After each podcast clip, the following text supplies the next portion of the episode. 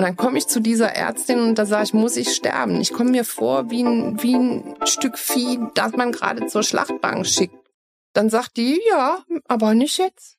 Sie hat recht behalten. Und nicht damals und noch immer nicht. Und ich, ich habe es geschafft.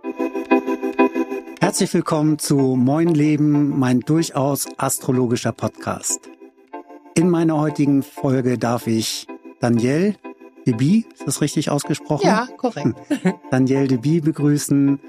Und ja, ich bitte dich als allererstes einmal, dich in ein paar Worten vorzustellen, bevor ich gleich aus astrologischer Sicht etwas über dich sagen mag. Okay, ähm, ich bin Danielle. Ähm, Alain Delon hat mal behauptet, ich bin die äh, deutsche Belgierin. Also ich komme ursprünglich aus Belgien, lebe aber schon seit 89 in Deutschland sehr gerne und ähm, ja, habe hier meine berufliche Laufbahn verwirklichen können in der Musikindustrie, danach in der Mode. Äh, bin 2020 sehr krank geworden äh, und habe seitdem mein Leben ein bisschen verändert. Mhm. Bin in Köln gelandet. Hier genau richtig, das ist meine Stadt. Ähm, die ist wie ich. Ich bin wie die, laut, aber herzlich und äh, ja, ich hoffe, ich kann hier noch eine Weile bleiben. Ja, schön, freut mich. Und Alain Delon, da muss ich jetzt direkt mal nachhaken, für all die Damen, die hier zuhören. hast du persönlich getroffen oder ja. tatsächlich? Ja, Alain Delon ist ein ähm, guter Bekannter von einer guten Freundin von mir und äh, wir haben, also ich äh, war bei einem Videodreh äh, dabei, wo er äh, mitgewirkt hat und im Anschluss haben wir äh, einen Kaffee getrunken und ab da hat er mich dann, ich habe ihn dann noch ein oder zweimal getroffen oder gesprochen. Und ähm, er, für ihn war ich immer die deutsche Belgierin. Ja, spannend. Ja, nett. Ja, sehr schön. Ich würde gerne ein paar Worte aus astrologischer Sicht zu dir sagen. Ne, du warst so freundlich, mir deine Daten zu geben. Daraus habe ich ein Kurzprofil erstellt und das trage ich dir einmal vor und danach kannst du sagen, findest du dich darin wieder oder nicht. Dein Aszendent ist im Zeichen Stier und das verleiht dir eine natürliche Ruhe und Ausgeglichenheit. Ist immer von der Veranlagung her. Ich gehe also vom Ideal aus mhm. in der Betrachtung. Du strahlst Beständigkeit aus und hast ein starkes Bedürfnis nach Sicherheit und Komfort. Mit deiner Sonne im Zeichen Stier, also sowohl Aszendent als auch Sonne im Zeichen Stier, so Kernpersönlichkeit, und der Sonne im zwölften Haus ist dein Streben nach materieller Sicherheit gepaart mit einer tiefen inneren Stärke. Du behältst auch in herausfordernden Zeiten einen klaren Kopf, was dir hilft, deine Ziele mit Geduld und Beharrlichkeit zu erreichen. Dein Mond im Zeichen Skorpion im siebten Haus offenbart eine leidenschaftliche und tiefgründige emotionale Seite. Du bist intuitiv, einfühlsam und suchst nach intensiven Verbindungen.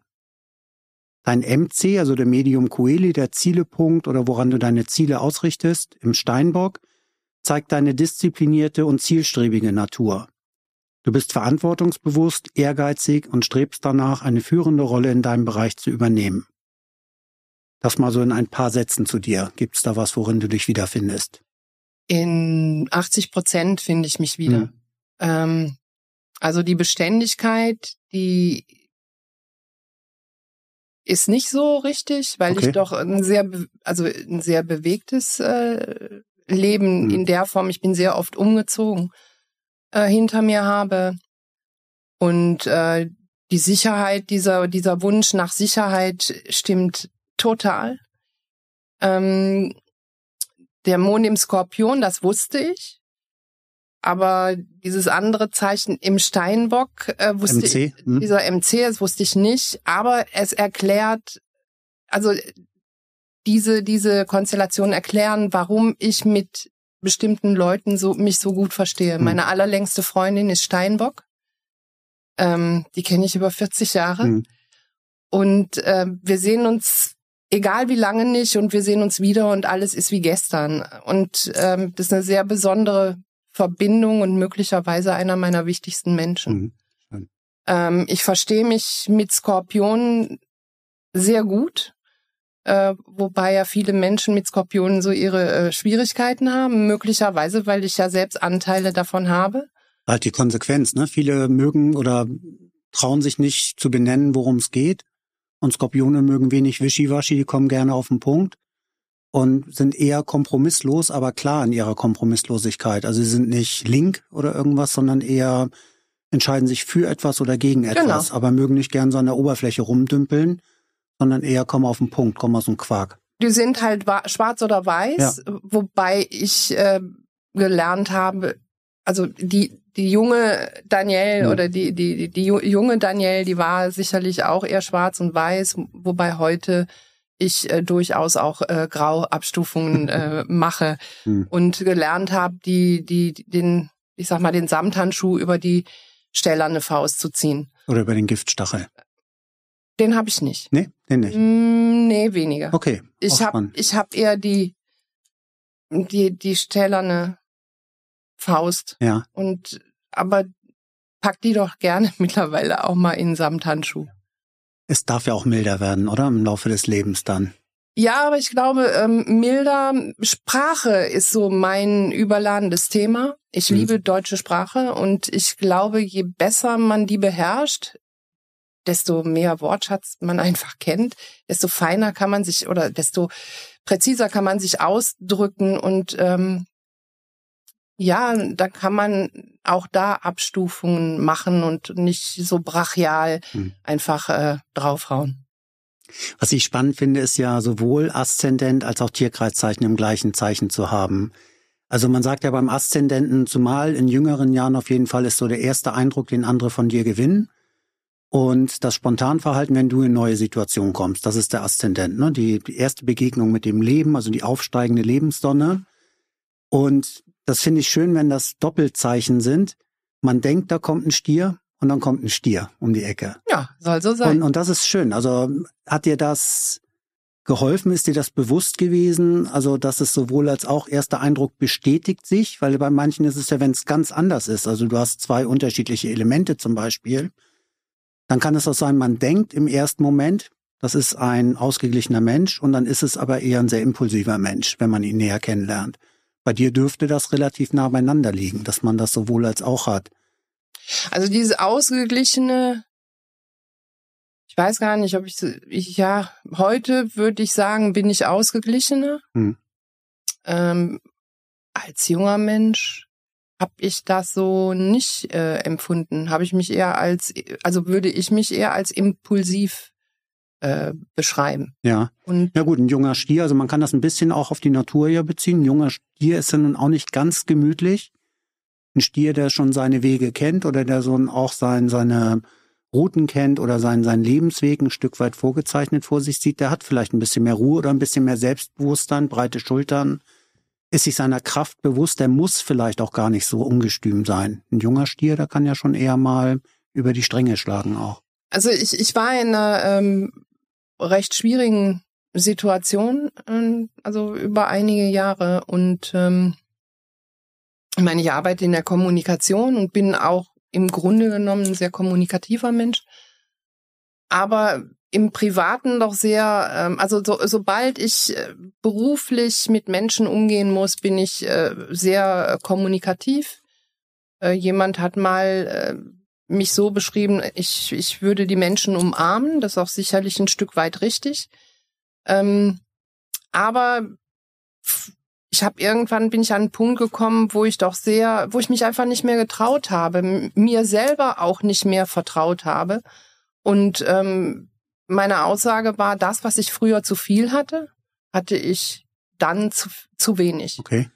Ähm, durch die Krankheit, ich habe ich habe hm. äh, 2020 ähm, im November die äh, Lungenkrebsdiagnose bekommen.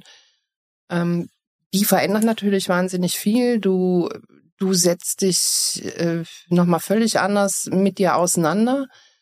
Ähm, die hat mich wieder ins Gleichgewicht gebracht und und heute glaube ich bin ich sehr äh, also wieder sehr ausgewogen ähm, oder ich bin einfach wieder ich auch. Ich habe wieder äh, ich ich Krankheit war der Weg, war der Weg zurück zu mir selbst. Mhm. Ähm, natürlich mit 40 gelebten Jahren, seit, also seit der jungen Daniel bis ja. heute. Und ähm, ich glaube, heute bin ich, habe ich meine Mitte ganz gut. Ich habe sicherlich immer noch so emotionale, so so Aus, äh, Ausbrüche. Die müssen aber auch sein. Und ähm, aber ansonsten, ich bin halt gnadenlos ehrlich. Ich bin gerne laut. Mhm. Und ähm, der Punkt ist einfach, ich verstecke nicht, ich verstecke mich nicht mehr. Meine, unsere Großmütter haben uns früher immer, immer gesagt, wer dich so nicht will, soll dich anders nicht haben. Sagt man sein Leben lang, mhm. aber heute versteht man das anders. Nee, heute stimmt, wenn ich sage, stimmt das auch so. Und nicht nur in Bezug auf Männer, sondern in Bezug auf alle Menschen, die mit mir umgehen möchten. Ähm, ich bin, wie ich bin. Ich verändere mich mit über 50 nicht mehr. Will ich auch gar nicht. Ich finde mich völlig in Ordnung, so wie ich bin. Schön, und, ja. Ähm, ja, und, und, und deshalb heute stimmt das. Damals, hm. Ja, die Großmütter haben immer Weisheiten. Ne? Ich habe so von meiner Großmutter noch im Kopf, ähm, ist das Unglück noch so groß, es trägt ein kleines Glück im Schoß. Okay. Das sind so Sätze, die ja. hängen geblieben sind aus, aus der Zeit, aus der Erinnerung. Und es ist ja auch häufig rückwirkend.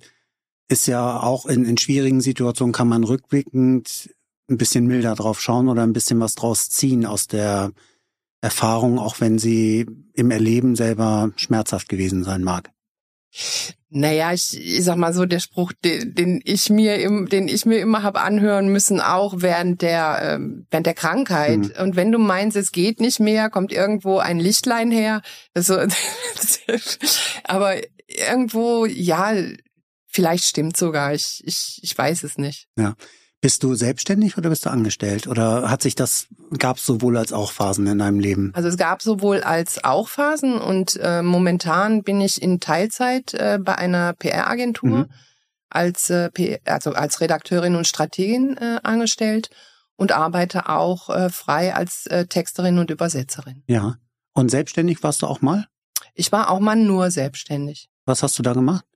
PR äh, als PR-Beraterin. Also das ist so dein, dein roter Faden oder das, was du überwiegend gemacht hast, du hast gesagt Musikbranche, Modebranche, da ging es dann immer um die Vermarktung von etwas oder warst du auch in anderen Funktionen tätig? Also ich komme, äh, also ich, ich habe nur in Anführungszeichen Abitur. Hm. Und ähm, aber ich meine, wir reden hier von 1985. Äh, ich sprach vier Sprachen. Hm. Ich habe mein Abitur in Sprachen gemacht. Ich hätte überall hingehen können. Ich habe dann ähm, eine PR-Schule besucht, die aber leider äh, uns darauf, also Belgien ist ja, also die Schule war in Belgien, das ist sowieso relativ äh, schwierig zu der Zeit äh, sowieso. Wir waren auf einer Privatschule, die von einem flämischen Ehepaar äh, geführt wurde. Wir waren aber Wallonen, weil die deutschsprachige Gemeinschaft, heute Ostbelgien, gehört zur Wallonie. Und ähm, wir waren so ein bisschen die die, ja, die, die Schmuddelkinder, sage ich jetzt einfach mal. Ähm, ich wollte immer irgendwas mit Kommunikation. Alle haben versucht, Sprachen, Sprachen, weil das ist sicherlich richtig, ich habe ein Talent für Sprachen. Mhm.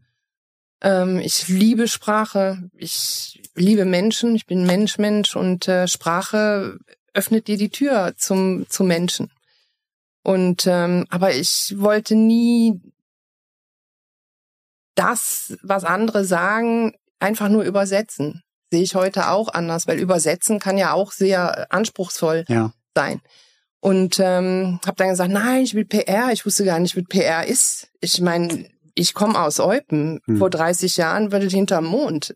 Ich, und ich habe dann gesagt, ich will PR. Und dann sind, bin ich auf diese Schule. Und diese Schule, die war so furchtbar. Und dann dann alleine schon dieser Titel, den du haben konntest, Hôtesse d'accueil, das heißt übersetzt Empfangsdame. Ich wollte doch nicht Empfangsdame in einem, in einem Klinikum sein. Ich wurde sehr krank damals auch, weil ich äh, zum ersten Mal weg von zu Hause war, Brüssel Großstadt, ich kam vom Dorf. Ich war völlig, äh, ich hatte Angst mhm. natürlich auch. Zum ersten Mal weg vom Rockzipfel der Mutter und äh, bin da sehr krank geworden und ähm, habe dann dieses äh, Schuljahr abgebrochen, habe mich dann nochmal in äh, Grafikdesign ausprobiert, hat nicht funktioniert und dann hat meine Mutter, die war alleinerziehend, dann gesagt, tut mir leid, ich, ich kann dir keine kein Studium mehr ermöglichen. Mhm. Und dann habe ich mal habe ich angefangen zu arbeiten. Aber alles noch in Belgien. Äh, ich habe in Aachen gearbeitet, mhm. weil okay, äh, wenn so man an der Grenze lebt, ja. äh, arbeitet man gerne in Aachen. Ja. Und ähm, bin dann, hab dann eine große Liebe kennengelernt bei einem Rockkonzert in Bonn in der Biskuithalle und äh, ja und dann hatte ich meine eigene Band auch in Bonn und dann bin ich dann irgendwann nach Bonn gezogen, habe da ja habe da erstmal eine Weile gelebt, natürlich getrennt. Die Rock die Rock Rockkarriere hat auch nicht funktioniert und mhm. ich wollte aber immer in die Musikindustrie. Ich weiß, seit ich 14 war, habe ich immer gesagt, ich will in die Musikindustrie. Ja, und dann habe ich dann gesagt, okay, jetzt bin ich hier. Ich wohnte in St. Augustin. Mhm. Musikbranche war München oder Hamburg. Ich war noch nie in München und ich war noch nie in Hamburg. Da habe ich so gedacht, so, ach, Köln Hamburg. war damals noch gar nicht so? Hier gab's nur die EMI. Ja. Und ähm, die anderen großen, also die, ich meine, in Hamburg waren war die äh, BMG Ariola Hamburg, die RC, äh, äh, die äh, BMG Ariola München PR-Büro, Warner war da, Phonogramm war da. Also die die Musikbranche konzentrierte sich schon auf Hamburg und mhm. äh, auf äh, auf München. Habe ich gesagt, so München, ich gehe mal nach Hamburg. Ich habe mich da beworben, ich habe vor Schreck direkt einen Job bekommen und bin dann 92 nach Hamburg. Und ich, das ist so lustig, wenn ich die Dinge so Re Revue passieren lasse. Mit dem Zug bin ich nach Hamburg gefahren, obwohl die mir einen Flug bezahlt hätten. Mhm. Also ein Kram, ja. Und die haben mich dann genommen und dann war ich dann da. Und dann habe ich zehn Jahre in der Musikindustrie gearbeitet, nicht nur in Hamburg. Ich war also in Hamburg war ich eher im äh, Marketing ange, an, angegliedert.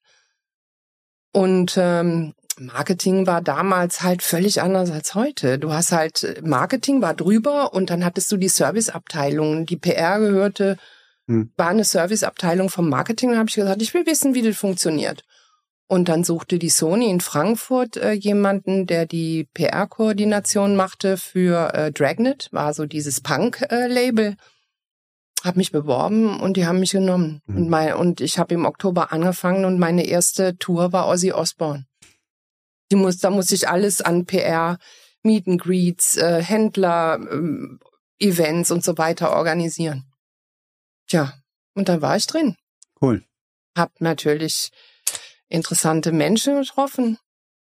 Von bis wahrscheinlich alles dabei gewesen, oder? Also auch vom Lifestyle her und was man so sich vorstellt. Ist das so, wie man sich das vorstellt? Ich habe jetzt wenig Berührungspunkte direkt mit der Musikbranche, aber werden Klischees da eher bestätigt oder haben sie sich bestätigt so in den gerade Wendejahren so, 90er, 2000er Jahren?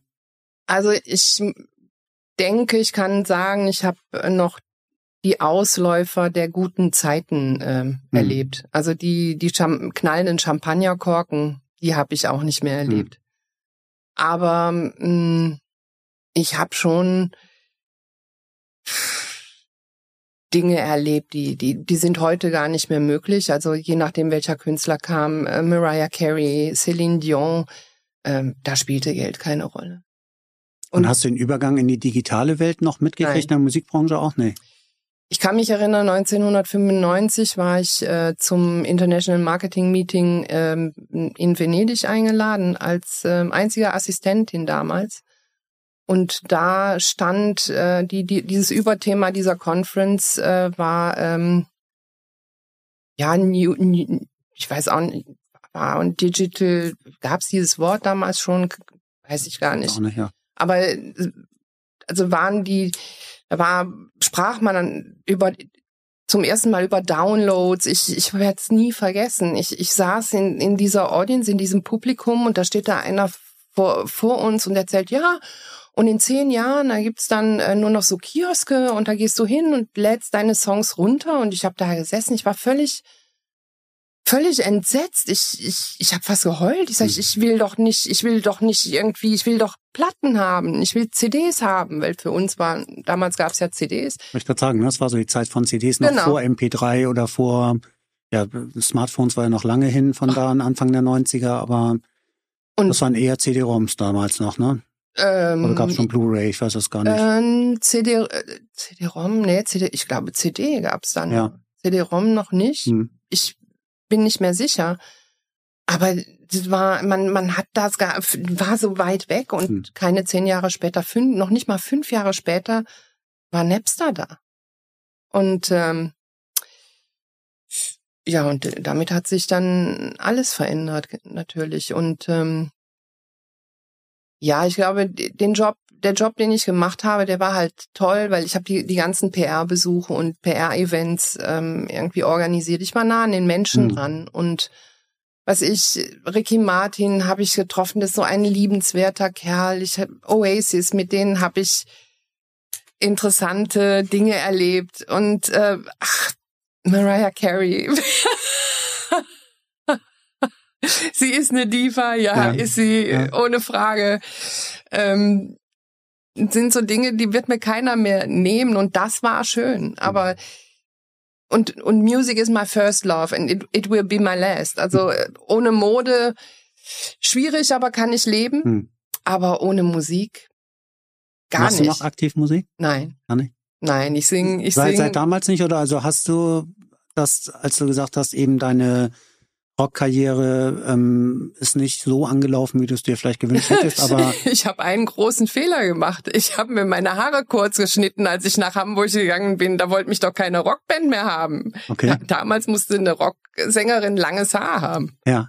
Und äh, Echt, das war ein Faktor. Mit. Ja, war ein Faktor.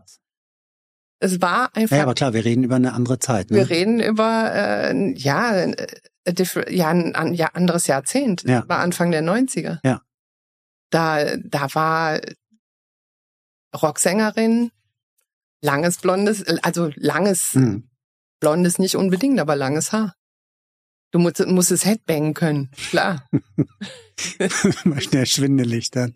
ähm, und, und das heißt, dass das war jetzt der Punkt, da hast du dann und auch nicht Musik für dich gemacht oder nee. noch weiter mit mit einer Band gespielt? In Hamburg hätte ich die Möglichkeit gehabt, ja. nachher in äh, Frankfurt bei der Sony nicht mehr, weil ich bin, ich war unheimlich viel unterwegs. Hm. Ich war 220 Tage im Jahr, war ich auf Reisen.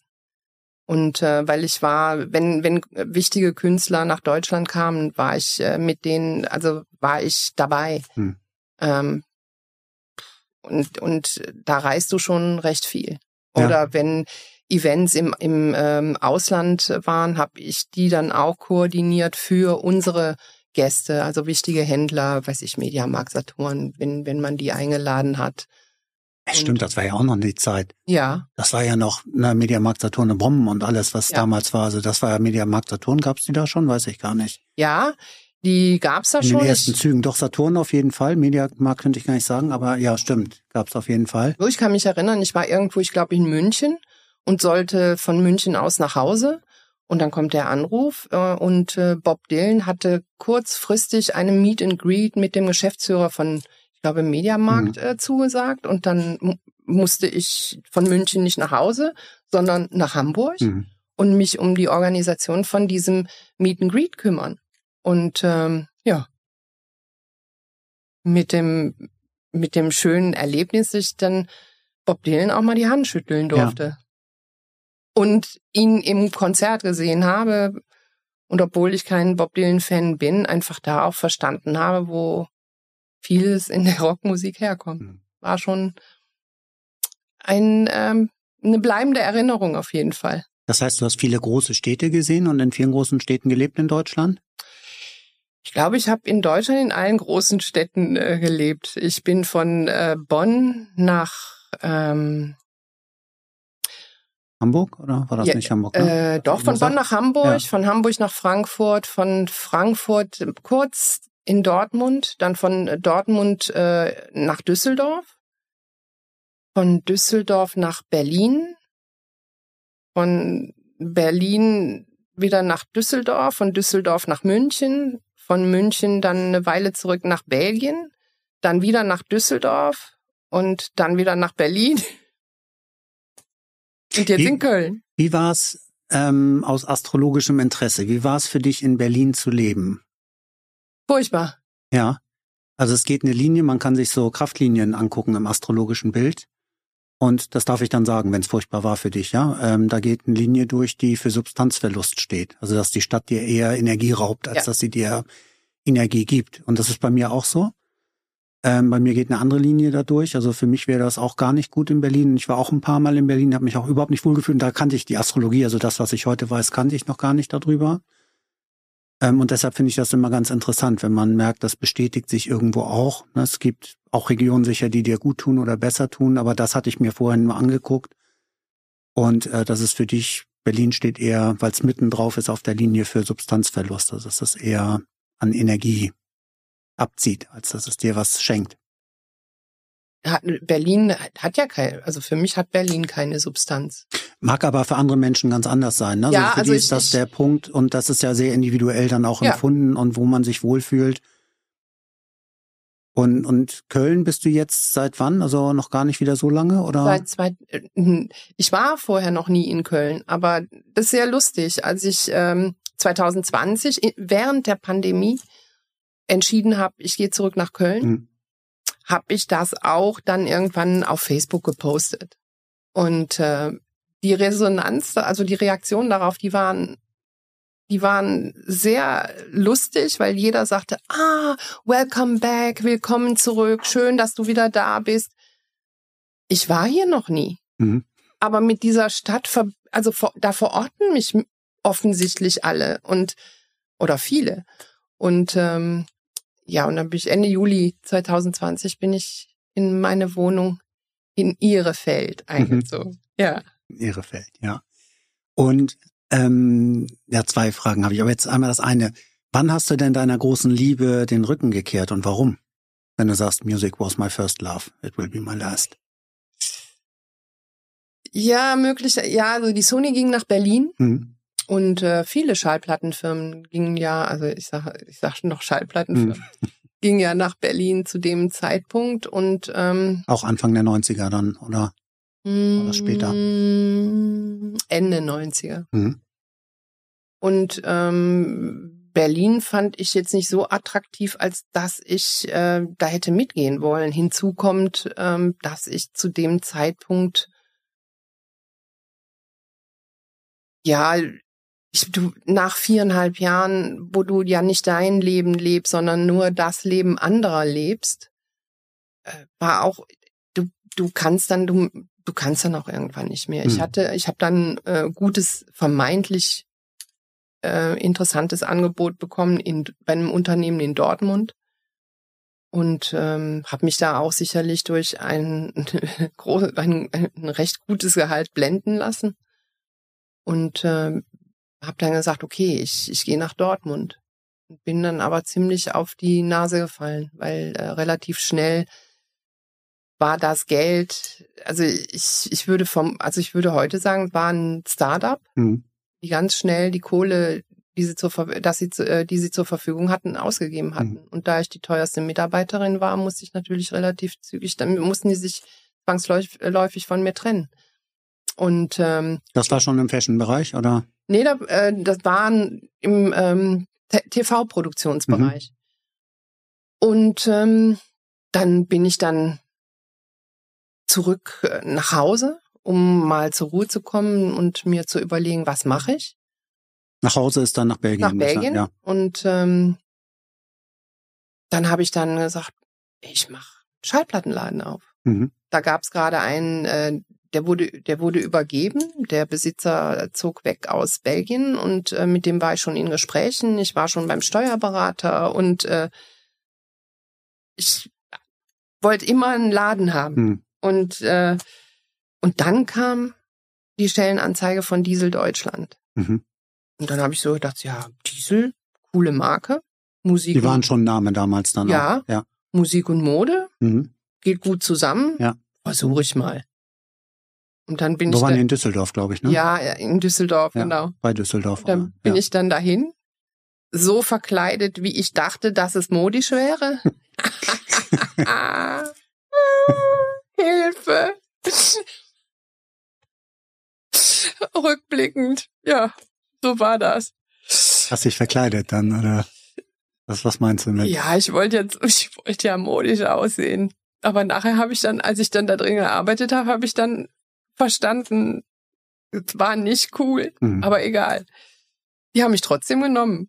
Und dann bin ich so in die Mode gerutscht. Ja. Und äh, da war ich dann auch ähm, von Ende 2000 bis 2000, Anfang 2003, äh, habe den Shift von Vertrieb, weil als ich da angefangen habe, äh, war ja ähm, war Diesel Deutschland noch im Vertrieb von Amtrak Hm. von äh, Wolle Friedrichs und ähm, Nachdem ich ein Jahr da war, hat äh, Renzo Rosso Diesel Deutschland zurückgekauft. Und diesen Shift habe ich ähm, mit natürlich, natürlich mit erlebt und mit begleitet und ähm, habe dann den Inhaber von und Gründer der Bread Butter in mhm. Köln getroffen mhm. Und bin mit dem dann 2003 nach Berlin gegangen und hab wir haben da dann also war da Teil vom Gründerteam und mhm. wir haben eine der erfolgreichsten Modemessen in Deutschland ja. aufgebaut und etabliert. War ein großer Name immer, ne? Also damals Textilwirtschaft und alles, also wo man das dann Happenings im Grunde. Das erste Cover. Ja. Karl-Heinz Müller auf dem Cover. Himmel über Berlin. Ja. Was ist das Jahr noch von war War zwei äh, Winter 2003. Da war sie das erste Mal in Berlin schon oder war ja. das vorher in Köln? Ja. Kleiner dann noch. Und das hat dann, wie lange, wie lange hast du das gemacht? Ich war bis 2007 da. Ja. Und äh, hab, hab Wie lange gab sie noch? Irgendwann war da ja auch vorbei, oder? Ich glaube bis äh, 2000. Äh, ich bin 2007 weg. Und ich glaube, 2012 war ich noch mal kurzzeitig da. Also wann lief die doch noch länger, okay. Ja, aber da war, da lief schon nicht mehr gut. Ja. Und ich glaube, Insolvenz hat er angemeldet 2013 oder 2014. Hm. Und da hast du auch Marketing gemacht oder PR oder Organisation, alles? Was hast du da gemacht? Ich, hab, äh, ich war Kommunikationsdirektorin, hm. habe die äh, Kommunikationsabteilung äh, aufgebaut, erst als One-Woman-Show, danach hatte ich ein Team von zwölf Leuten. Also ich war Pressesprecherin, Kommunikationsdirektorin und Chefredakteurin von unserem äh, Magazin, weil wir hatten, wir, wir brauchen ein Marketing-Tool und dann habe ich gesagt, ach, Lifestyle-Magazin. Da hat der Karl-Heinz dann gesagt, du willst ein Magazin, dann mach ein Magazin. Hm. So, okay. Ja, und dann haben wir angefangen, Magazin zu machen. Und äh, war ein sehr schönes Magazin. Ich hatte, eine, ich hatte wirklich eine, eine Redaktion mit, ähm, mit ähm, Chef vom Dienst. Also ich war dann Chefredakteurin, Chef vom Dienst, Red, äh, feste Redakteure. Ich hatte eine Moderedakteurin. Kurz vor, vor der Messe war unser Büro, überall Klamotten. Ähm, war toll. Also dieses Ding Sprache und Kommunika Kommunikation habe ich von allen Seiten betrachten können. Ja. Und äh, ja. Gibt's ein Highlight aus deinem Leben, also so beruflich, aus deinem beruflichen Leben, gibt's da ein Highlight, wo du sagst, das war echt das Coolste oder Geilste, wo ich involviert gewesen bin? Das ist ja viel, also es klingt jetzt nach wirklich viel Bandbreite, wenn man so in dem Lifestyle ist. Musik, Mode ist ja einfach für viele sehr attraktiv, ist sicher auch ein Knochenjob in vielerlei Hinsicht aber ja doch durchaus spannender oder lebhafter, als es doch in manch anderen Branchen zugeht. Also ich glaube, also in der Musik habe ich ein Highlight und ähm, mein Highlight da ist eine meiner besten Freundinnen, die ich in dem in der Arbeit kennengelernt habe. Ähm, wir sind uns verbunden, wir, wir sind verbunden geblieben und bis heute sehr eng befreundet. Und das ist eine recht bekannte französische Sängerin mhm. und ähm, das ist mein Highlight da. Mhm.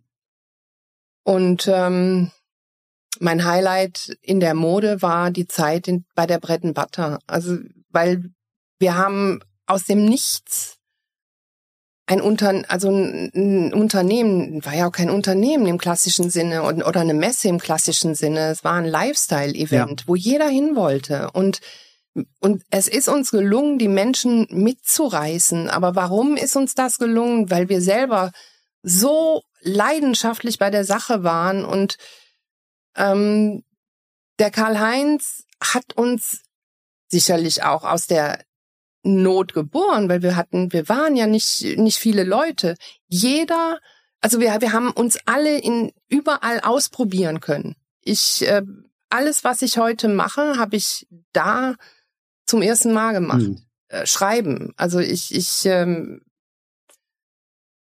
habe offensichtlich auch ein Talent zum zum zum Schreiben. Mhm. Ich ähm, habe kommuniziert mit Menschen. Also klar, ich als Pressesprecher mit der Presse gesprochen. Ähm, die Arbeit war so vielseitig.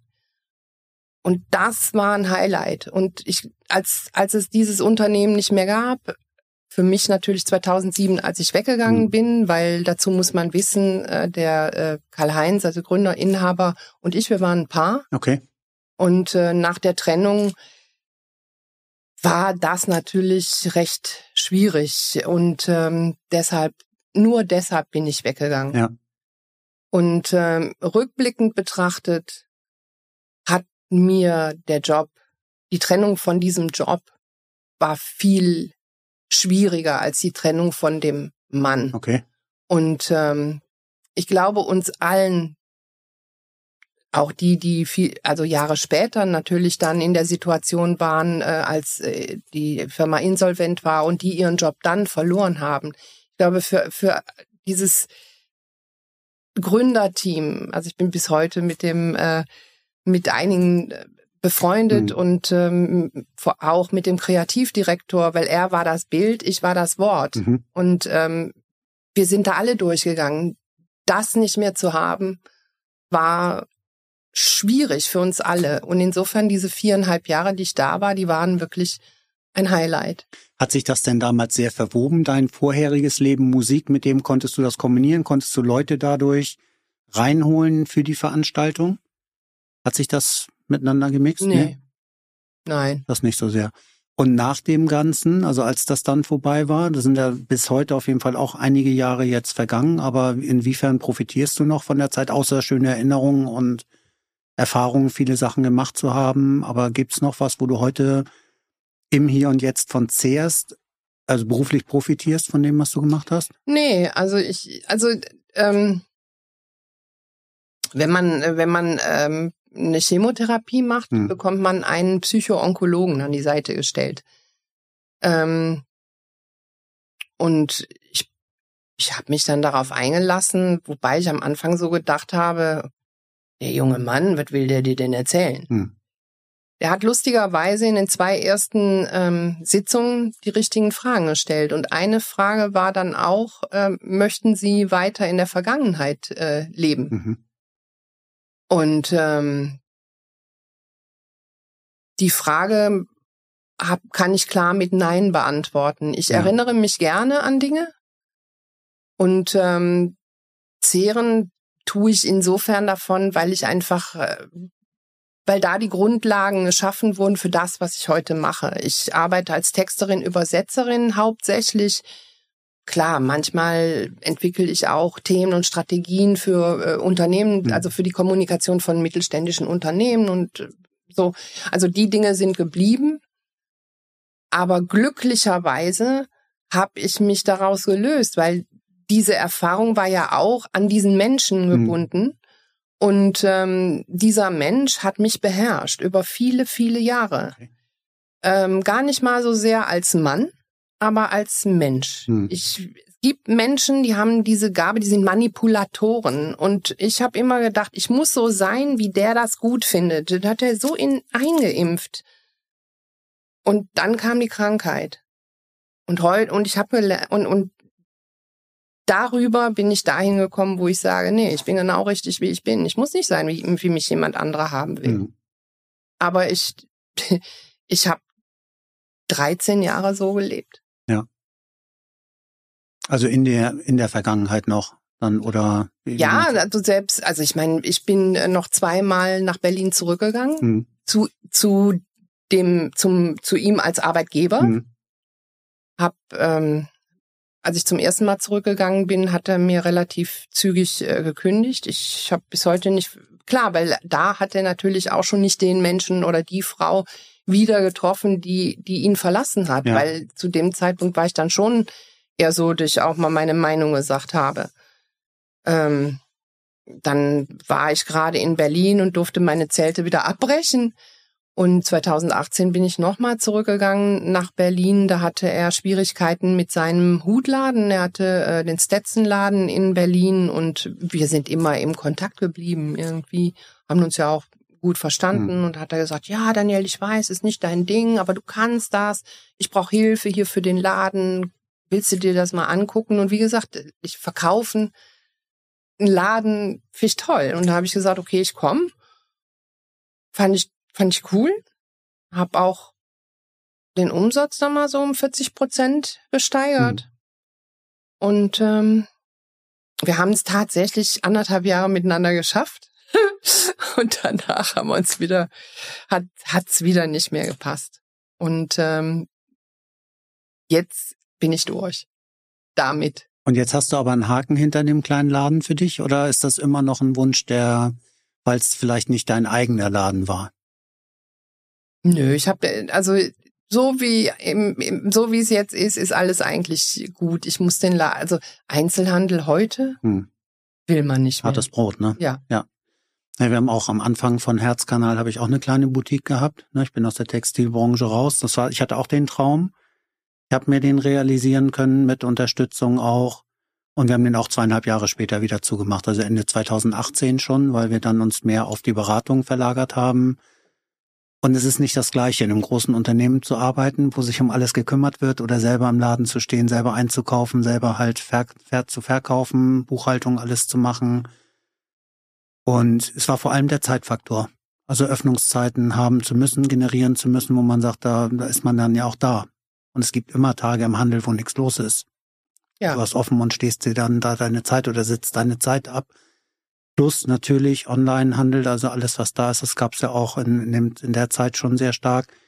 Und da konnten wir als kleiner Händler überhaupt nicht gegen anstinken oder uns da irgendwas aufbauen mit selbstproduzierten oder irgendwas Sachen uns so etablieren. Also wir hatten nicht das Durchhaltevermögen dafür, das so groß zu machen, dass es sich selbst getragen hat und haben dann den Laden dran gelassen und haben uns eher auf das konzentriert, was wir heute noch machen. Und damit fahren wir auch ganz gut.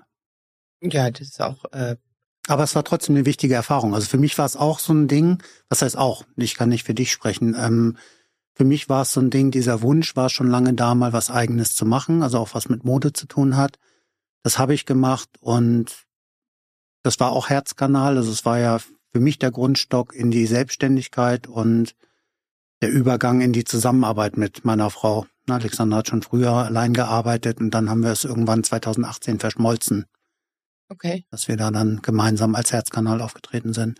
Und das war schön, also als Erfahrung war es gut für mich zu sagen, ich habe mir den Wunsch erfüllt, konnte da für mich tatsächlich einen, hinter diesen Wunsch einen Haken machen und sagen, dem brauche ich nicht mehr nachzujagen in meinem Leben. Aber du hast ja gerade was anderes ganz Wichtiges gesagt, dass die Vergangenheit keine große Rolle mehr spielt oder spielen soll. Du hast von dem jungen kann den Begriff nicht mehr sagen, von dem Arzt erzählt. Von dem Psychoonkologen. Hm. Psychoonkologen. Ähm, wollen sie in der Vergangenheit leben oder nicht? Heißt das dann in, in deiner, in deinem speziellen Fall, gibt's noch Wünsche, Ziele, Träume oder sagst du einfach, jeder Tag kommt so wie er ist, ich bin dankbar für jeden Tag, wie er ist und nehme ihn, wie er kommt und mach dann in dem Moment das Beste draus? Ja, genauso. Weil nur so, genau so habe ich äh, die, die Krankheit überstanden. Hm. Und ähm, ich in so einer Situation lernst du ja Dinge über die. Ich wusste gar nicht, dass ich resi resilient bin. Hm. Wusste ich nicht. Und ähm, die, die Krankheit, für mich ist alles so, das, was ich nicht fühle, ist auch nicht da. Hm.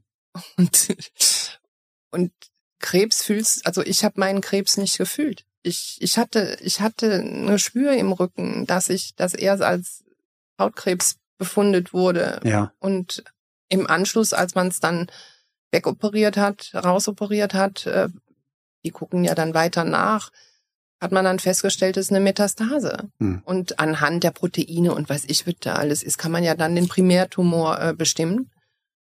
Und ähm, und als das dann weg war, das, ich, ich fühlte nichts. Ich war nicht kurzatmig. Ich habe hab nicht gehust, gehustet, trotz 40 Jahre Rauchen. Hm.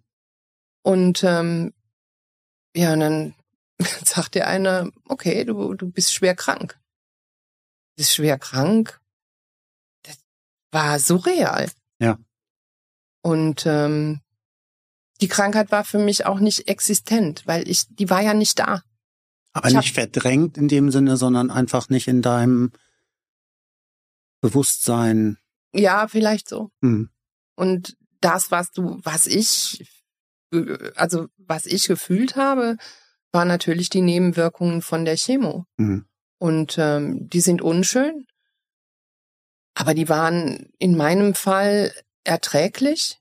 Ich habe die Haare nicht verloren, das oder zumindest nicht ähm, in Büscheln verloren. Ja. Ich, die, die sind schon ausgefallen, genau, aber ja. gleichmäßig. Mhm. Äh, ich glaube, das ist schon mal ein ganz wichtig, wichtiges Ding, weil du siehst nicht direkt so aus. Ich mhm. hatte natürlich ein Riesenglück, weil wir hatten Pandemie. Wir sind mit Masken äh, rumgelaufen. Insofern sah man auch nicht mein aufgedunsenes Gesicht, mhm. weil Cortison mhm. ab dem ersten Moment. Die erste Tablette, Viertelstunde später war ich rund und rosig. Und ähm, nach einem Jahr war, hatte ich so viel, war ich so aufgeschwemmt, ich konnte nur noch Birkenstock-Sandalen äh, tragen. Und klar, und der Blick in den Spiegel, der tut weh. Mhm. Und auch heute noch, ich weiß, woher ich komme. Also ich habe zehn Kilo zugenommen und ähm, die nehme ich auch nicht mehr ab, weil klar, Chemo, ich habe aufgehört zu rauchen, sofort. Ich habe nie mehr, aber ich habe auch nicht aufgehört. Ich habe einfach nicht mehr geraucht. Ich habe mhm. auch da ein Riesenglück gehabt. Irgendwo ist in meinem, hat sich irgendwo ein Schalter umgelegt. Rauchen gehört gar nicht mehr zu meiner Lebensrealität dazu. Das ist, als hätte ich nie geraucht. Ich denk da gar nicht dran, wenn ich zu Hause sitze, arbeite. Und ähm, und heute, klar, der Blick in den Spiegel tut immer noch weh, aber aber ich mache Sport, Sport mhm. und ähm, jemand, du sagen, du kannst was genießen oder das Leben genießen? Ja, also ist das Stier ist ja durchaus auch ein genussvolles Zeichen, wenn ich mal so ein bisschen ans Astrologische wieder ankratzen darf. Ich, ich ähm, genieße Leben. Ja. Vorher war ich sehr von äh, Arbeit getrieben mhm. und habe auch immer, also brauchte Resultate, äh, Erfolge, um mich, die waren für mich wichtig. Darüber habe ich mich definiert. Heute gar nicht mehr. Aber war das früher eine andere Form von Genuss? Also ich weiß jetzt nicht, wie sehr du deine Vergangenheit wirklich abcutten kannst oder wie bewusst du heute ein anderes Leben lebst. Ist das eine Entscheidung jeden Tag? Verzichtest du auf irgendwas bewusst oder sagst du einfach, also kannst du das ausblenden, wegdrücken, das ist nicht da? Du hast ja jetzt eben sehr ausführlich auch über deine Vergangenheit schon gesprochen, also deinen beruflichen Werdegang alles. Also es ist ja nicht ausgelöscht aus deiner Nein. Erinnerung. Aber ist das leicht? Ist das genauso leicht oder gar nichts ist leicht vielleicht? Aber ist das, wie du gesagt hast, ich habe mit dem Rauchen einfach aufgehört. Kannst du da einfach einen Schnitt machen und sagen, ab heute ist das anders, weil ich das so entschieden habe? Ich, ich habe ich hab's ja gar nicht so empfunden. Ich habe hm. nicht entschieden, nicht mehr zu rauchen. Ich habe einfach nicht mehr geraucht. Hm. War dieses Bedürfnis war nach diesem Termin bei meiner Onkologin Anfang November 20 bin ich raus. Ich habe nie mehr eine Zigarette angefasst.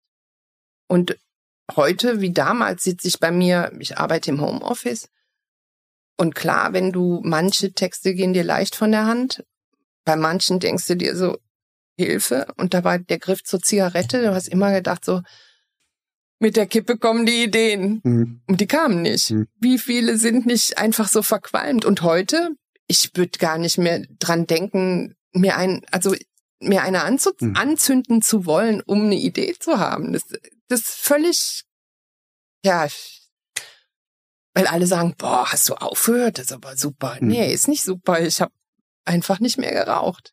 Das ist auch dieses gegen diese Krankheit kämpfen, das habe ich nie so empfunden. Ich habe mitgemacht. Ich ich hatte tolle Ärzte, die haben die richtige die haben die richtige ähm, Behandlung für mich ausgewählt und ich war gut eingebettet im Freundes- und Familienkreis. Ja. Alles das macht ja, dass du damit umgehen kannst. Und das war bei mir gut. Hm.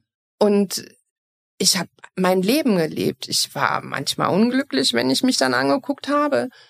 Aber ich habe viel bewusst, ich lebe heute viel bewusster. Ich, blödes Beispiel. Letzte Woche hatte ich einen Termin bei meinem Hausarzt. Der Hausarzt ist in Mülheim. Mhm. Von mir sieben Kilometer.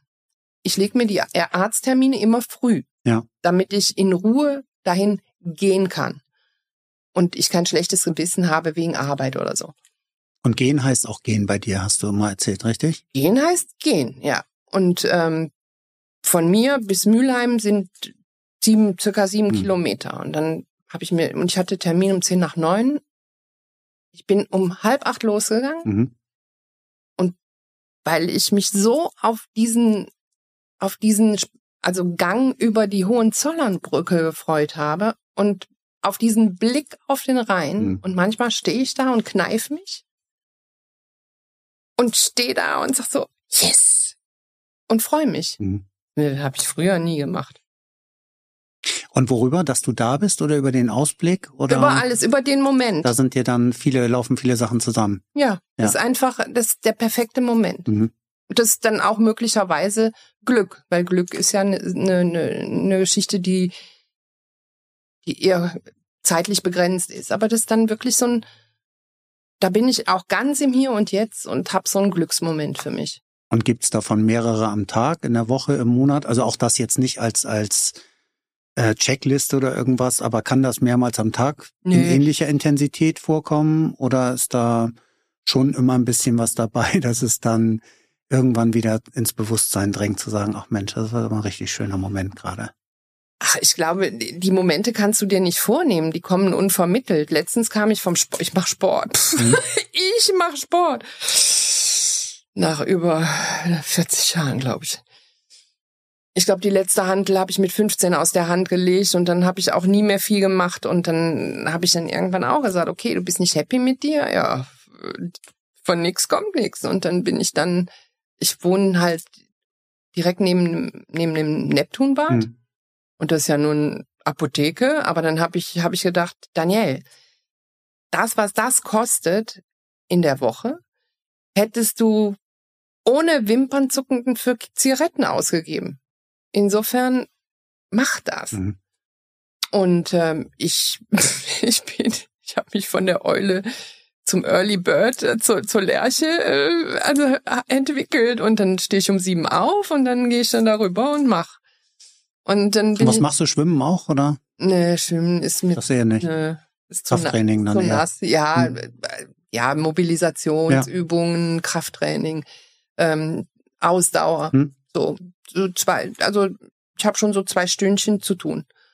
Und ähm, und bei mir auf der Ecke, auf der auf der Ecke zur Geißelstraße steht halt der Gaetano mit seiner Cafeteria e Gelateria Clara. Mhm. Und das so Little Italy, das ist ganz mhm. süß, hat da seine kleine Ape und, und ähm, der ist da außer freitags jeden Tag mit seinem, mit, mit dem besten Kaffee.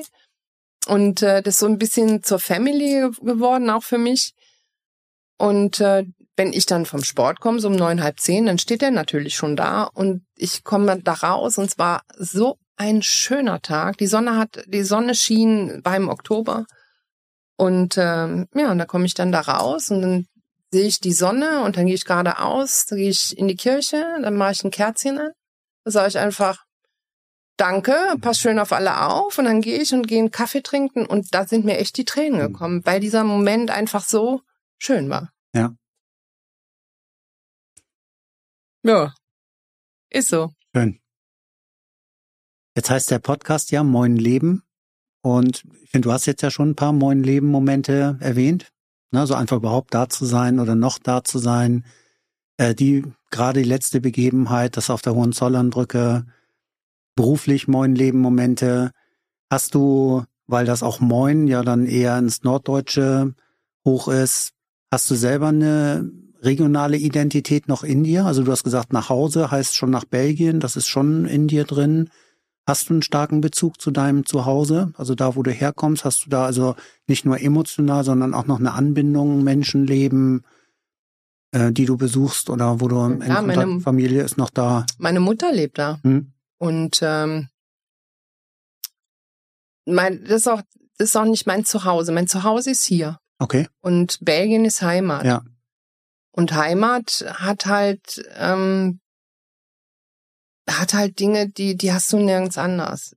Du, da gibt's Leute, die, die kenne ich mein, noch nicht mal mein halbes Leben, mein ganzes Leben. Mhm. Und das ist einfach eine Vertrautheit, egal wie lieb mir meine Freunde anderswo sind, hast du nur da. Mhm. Und ähm, die Dinge, die mich früher weggetrieben haben, die ziehen mich heute wieder an. Mhm. Das ist natürlich, also früher, mich kannte, mein Onkel hatte eine der führenden Metzgereien in der Stadt. Ich habe gekellnert in der schlimmsten Kneipe in der Stadt. Schon ab 13. Ich war bekannt wie ein, wie ein darf man noch sagen, bunter Hund. Ja, darf man. Ähm, Und also wusste immer jeder über alles Bescheid und und oh, es hat mich hat mich genervt. Mhm. Heute finde ich das schön. Und das heißt, heute kennt man dich auch noch. Ja, mein, also ich sag mal, ja, ja, klar, die Jungen nicht mehr, aber, aber, aber meine, meine Leute. Generationen oder ja, was dann, ja, sind noch Leute da. Ja, ja. und ähm, wir haben dann auch, äh, gibt eine kleine Kunstgalerie dann auch bei uns zu Hause, äh, die Galerie Fox. Und äh, der hat, der Michael macht regelmäßig Vernissagen und da treffen wir uns in der recht alten Konstellation auch wieder und dann leg ich auch auf, weil mhm. ich war früher auch DJ. Mhm. Und dann tanzen wir und, und das, aber heute ist alles doch viel entspannter, weil damals, wenn jemand, ich war ein Exot, ich war der erste Mädchenpunk bei hm. uns in der kleinen Stadt. Ähm, Auch optisch dann richtig. Ja. Hm. ja.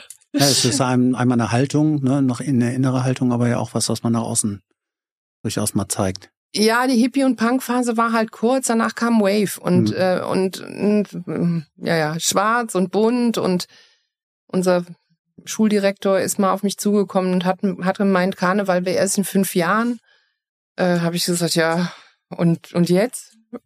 Soll ich nach Hause gehen, mir die Haare waschen? Weil ich ging nicht ohne tupierte Haare aus dem Haus. Ich war geschminkt bis dort hinaus und, und wie es halt ist, wenn, wenn, wenn man Dinge nicht versteht, dann redet man sie nieder. Und ähm, ich war oft, äh, wurde oft niedergeredet. Und dann, dann denkst du dir, ja, in der Großstadt ist das alles anders. Mhm.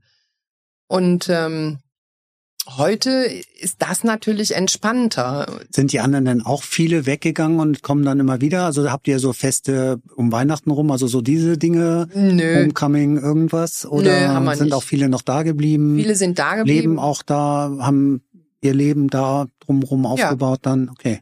Also äh, aus meinem Kreis sind viele da geblieben. Mhm. Einige äh, kommen immer mal wieder hin.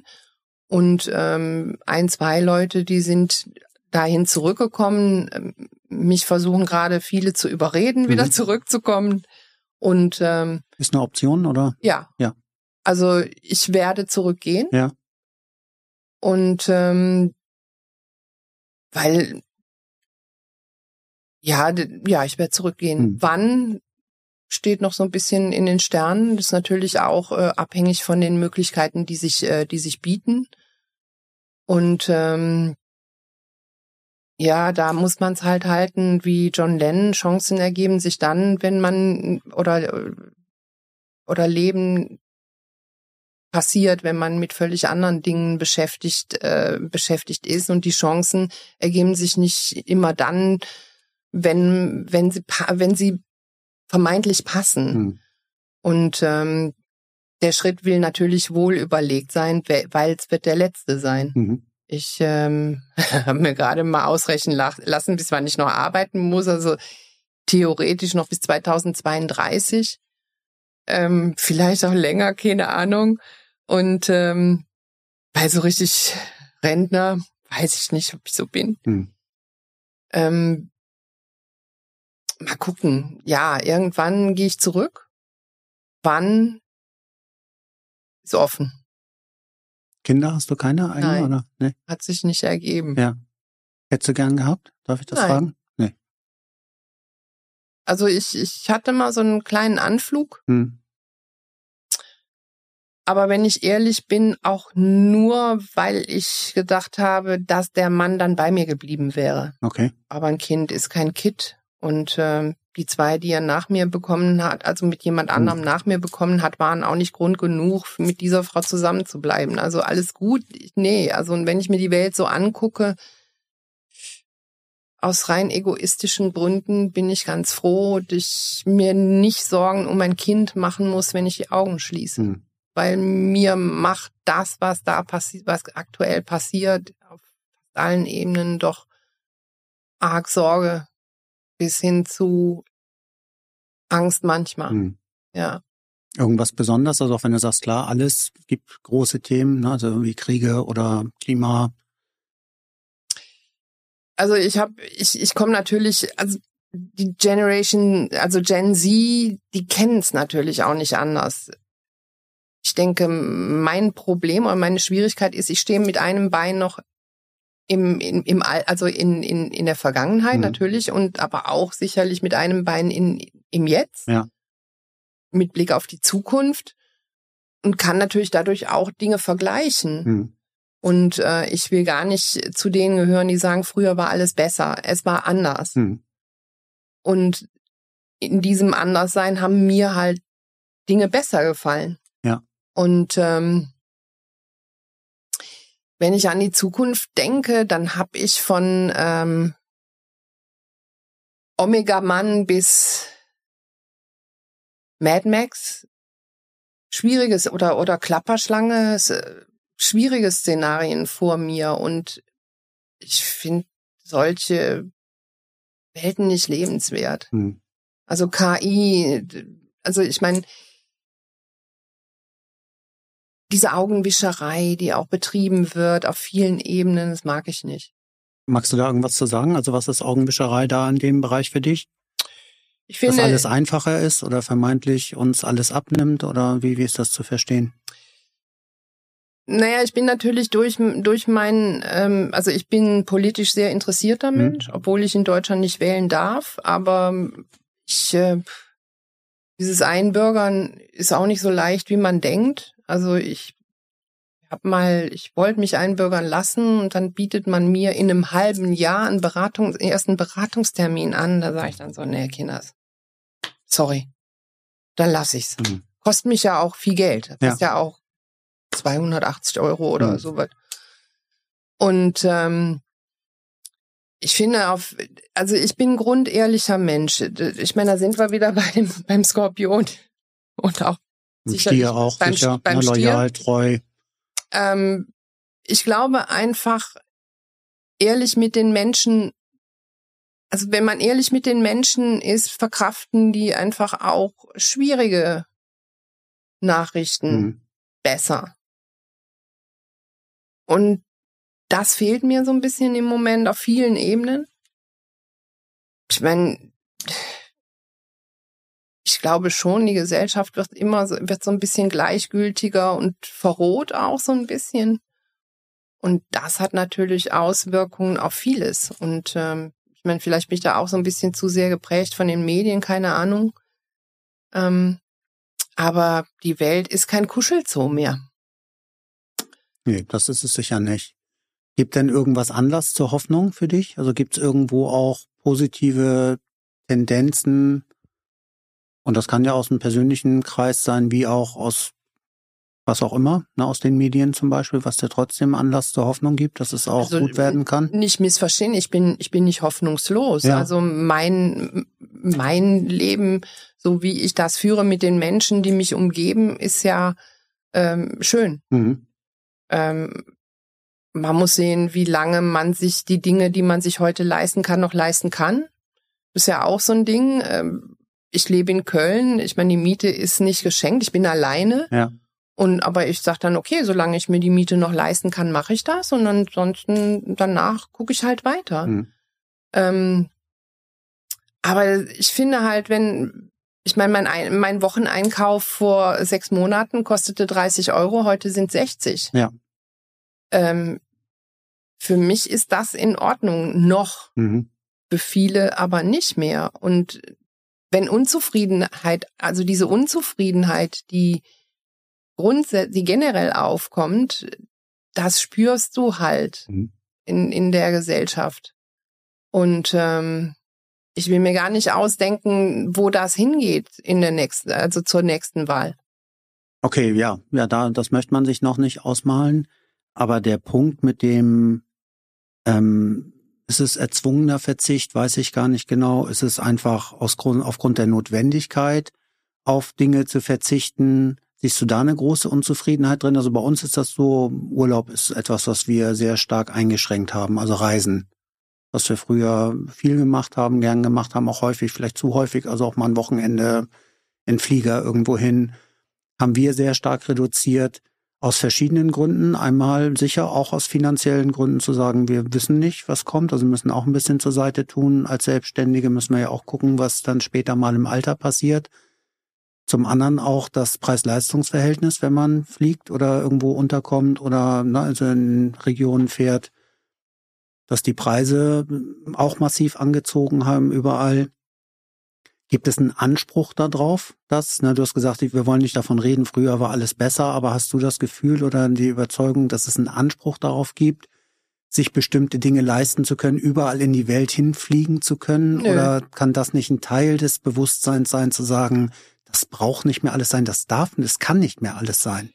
Also ich, ich habe kein Auto mehr. Ich bin hier ja. nach Köln gekommen, ich habe hab mein Auto abgegeben und es fehlt mir meistens nicht. Mhm. Also macht dich schon ein bisschen unfrei, weil die Bahn natürlich auch äh, nicht so richtig funktioniert. Ähm, aber es stört mich nicht. Hm. Und am Ende, weißt du, ich, ich, ich bin natürlich auch ein sehr empathischer Mensch und ich gehe nicht immer von mir aus. Ähm, ich glaube, das ist auch so ein Geheimnis oder ist natürlich auch so ein Faktor, warum ich die Dinge, die ich mache, gut mache. Wenn du für ein Unternehmen schreibst, musst du dich ja in dieses mhm. Unternehmen reindenken. Ja. Ähm, ich habe auch als Ghostwriter gearbeitet, also denkst du dich in die Person mhm. rein. Und ähm, so ähnlich ist das bei mir mit vielen Dingen. Die Krankheit habe ich überstanden, weil ich die Dinge nicht immer nur von mir aus gesehen habe, sondern mich immer in den Kontext gestellt habe. Ich glaube, das ist ganz wichtig, mhm. weil mir ging's nicht gut, aber da gibt's gibt's andere, denen geht's viel schlechter. Ja. Und wenn du sagst, ich verzichte auf dieses und jenes, ich bin komplett bei dir. Mhm. Ich flieg auch nicht mehr unbedingt. Ich bin schon ewig nicht mehr hm. geflogen. Mhm. Ich fahre mit dem Zug. Und äh, ich meine, ich, ich reise beruflich und da gönne ich mir dann auch die erste Klasse. Hm. Das mache ich dann auch, weil da kann ich gut arbeiten ja. und so weiter. Hätte ich mir früher nie gegönnt. Ehrlich nicht. Ja, ja. Ähm, aber du, du musst dir ja vorstellen, da gibt's ja Menschen, die haben gar nicht die Option, auf Flugreisen zu verzichten. Zu verzichten, keine Option. Die, die, die, sind doch vorher nicht in Urlaub gefahren. Auch so meinst du das jetzt, weil es vorher schon so. nicht ging, dass sie es jetzt gar nicht entscheiden können. So, die ja. können vielleicht entscheiden, gönne ich, also diese, da kann ich mir Bio-Obst leisten. Hm. Oder, ich meine, weißt du, wir, wir, wir sehen immer nur die Dinge durch unsere Brille, hm. aber wir sind ja nur nicht wir. Also die, die, die Deutschland oder die Welt ist ja nicht nur unser Level, da gibt's ja auch andere. Und ähm, darf man nicht vergessen darf man zum einen nicht vergessen, auf der anderen Seite die Frage, wo, wo fängt das an, wo hört man auf mit, für was sind wir Verantwortung oder verantwortlich? Im Sinne von, kann man jetzt, kann man für jeden Menschen überall auf der Welt, wir als Individuum Verantwortung übernehmen oder uns nee, verantwortlich fühlen, zu sagen, ich darf nicht in nicht. Urlaub fliegen, weil. Nein, Armin, da, darum geht's auch nicht. Aber äh, so kannst du herleiten, warum die, die Stimmung so ist, wie sie ist. Ja. Also äh, so versuche ich's äh, herzuleiten. Ja. So für mich. Hm. Und ähm, ich bleib trotzdem freundlich. Also nützt ja nützt ja alles nichts. Ja. Aber ich kann mir immer noch Essen leisten. Ja. Wann du magst und was du magst wahrscheinlich auch. Im Großen und Ganzen. Meistens. Ja. Also ich. Und das ist ja schon eine Verlagerung, eine Veränderung zu Zeiten, wo es ja sicher gar keine Gedanken gemacht hat. Ja. Aber ich bin, ich habe mir richtig viel Geld verdient. Hm. Ich war aber nicht glücklicher als heute. Ja. Auch interessant, ne? Also ich finde, sowas ist dann ja auch spannend, wenn man die Erkenntnis gewonnen hat, dass es das nicht alleine okay. sein kann, dem nachzujagen. Wenn ich mich hätte, wenn die, wenn die Krankheit anders gelagert gewesen wäre, hätte mich kein Geld der Welt gerettet. Am ja. Ende hat mich auch nicht Geld gerettet. Ja. Und ähm, also mit weniger geht's auch. Mhm. Darf ich dir ein paar Fragen noch stellen? Ja. Die habe ich so vorbereitet auch, als ich dein astrologisches Bild mir angeguckt habe. Und dann können wir mal gucken. Vielleicht können wir bei der einen oder anderen Haken setzen. Also ich würde jetzt nicht die Zeit strapazieren, indem ich jetzt die Fragen alle lese und dann ausgrenze, sondern ich gehe sie mal der Reihe nach durch, okay? Und Ach. du guckst, ob du, ob und was du dazu sagen magst. Anhand deines astrologischen Bildes scheinst du eine starke Intuition zu haben, insbesondere in Bezug auf dich selbst und deine persönlichen Angelegenheiten. Kannst du ein Beispiel teilen, wo dein Bauchgefühl dich in einer entscheidenden Situation richtig geleitet hat?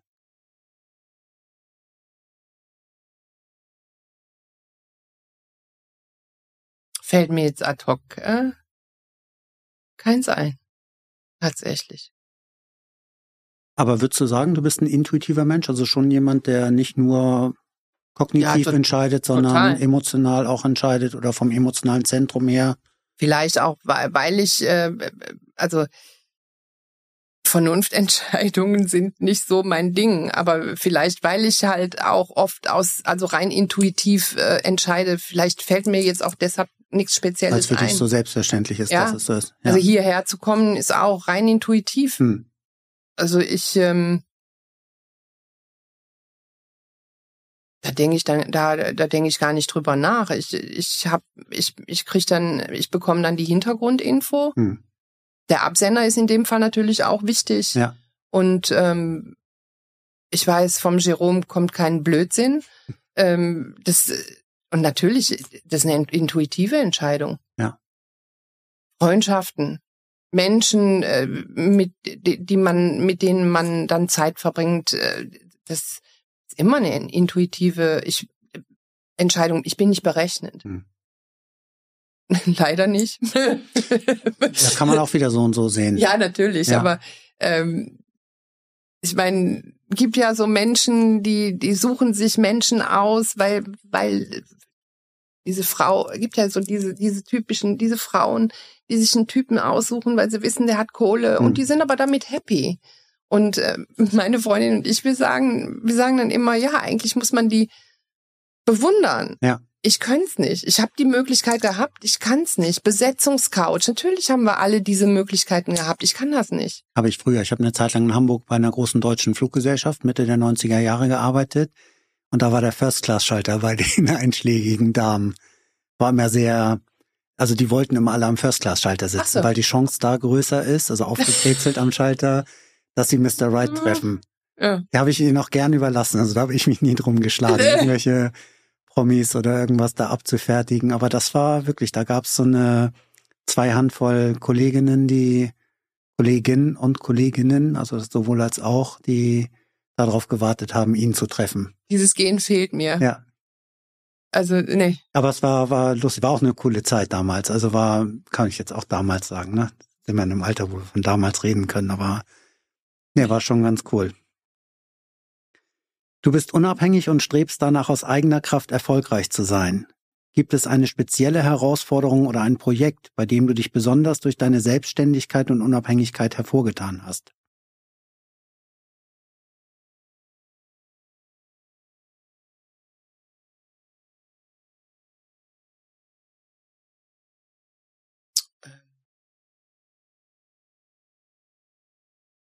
Kann ja auch aus der Vergangenheit sein. Ja, ja, Ein bisschen klar. hast du davon ich, ja schon äh, erzählt. Also ich würde jetzt meine ja meine Erfolge meine Erfolge äh, die vergesse ich immer gerne. Hm. Ich, naja, ich glaube das, was mir gut gelungen ist, ist ähm, den Stetson Store in Berlin wieder auf Vordermann zu bringen und ab Tag eins den Umsatz mal um 40 Prozent zu steigern.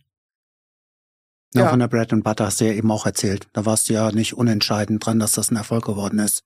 Ja, aber das, äh, ja, aber das äh, war eine, eine Team, ein Teamerfolg. Da, da spricht ja auch nichts dagegen, aber es ist ja trotzdem ein Beitrag, den du auch geleistet hast. Ja. Also, ja. Und ansonsten doch ein konkretes Beispiel, jung, jüngeres Beispiel mhm. äh, fällt mir gerade ein. Das war echt schön.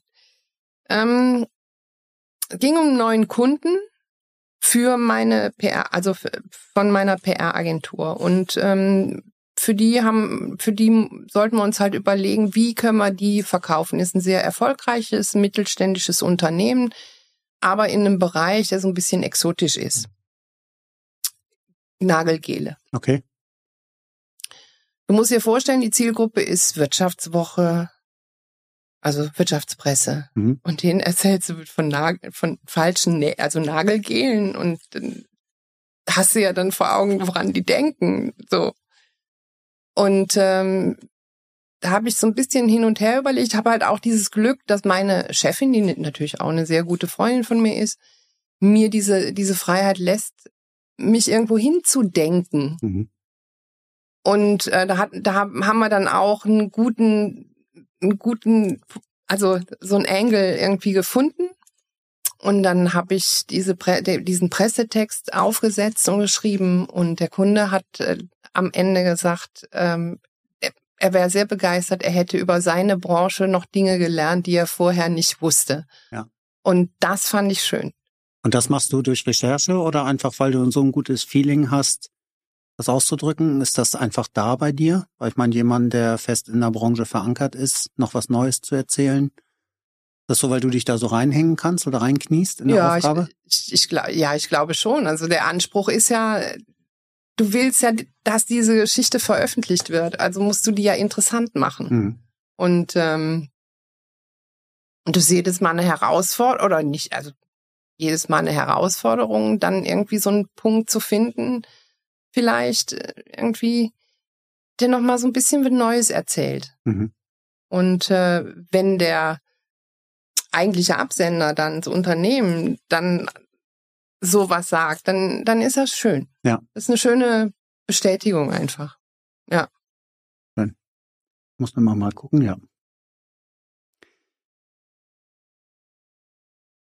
Dein Temperament und deine Energie scheinen sehr lebhaft zu sein. Ja, ich glaube schon. Wie kanalisierst du diese Energie, um kreativ und produktiv zu bleiben, ohne dabei überwältigt zu werden? Ach, ich bin ja nicht immer so. Ich sitze auch schon mal ruhig zu Hause. Ich kanalisiere die nicht. Mhm. Gibt keinen An-Aus-Knopf oder so, du sagst, das ist dann aber auch da und dann lässt es geschehen und wenn es nicht da ist, dann ist es auch gut. Äh, ja. Also sag mal, auch da, ne, wir wollen jetzt nicht den Stier alleine nur sehen. Du bist ja auch nicht nur Stier, sondern hast ganz viele Anteile von allem in dir, aber bei dir ist es so doppelter Stier. Stier kann zum einen sehr gut genießen, ist ein sehr sinnliches Zeichen, also mit allen Sinnen auch sich in etwas einlassen, sehr pragmatisch, also hemdsärmlich und, und ja, ne, rangehen und einen praktischen Ansatz finden, um Lösungen auch dann zu generieren dabei, kann aber durchaus auch gerne mal auf dem Sofa liegen und ein bisschen träge oder faul sein und das auch genießen dann. Und das ist ja auch schön, finde ich, wenn man nicht permanent nur unter Strom steht.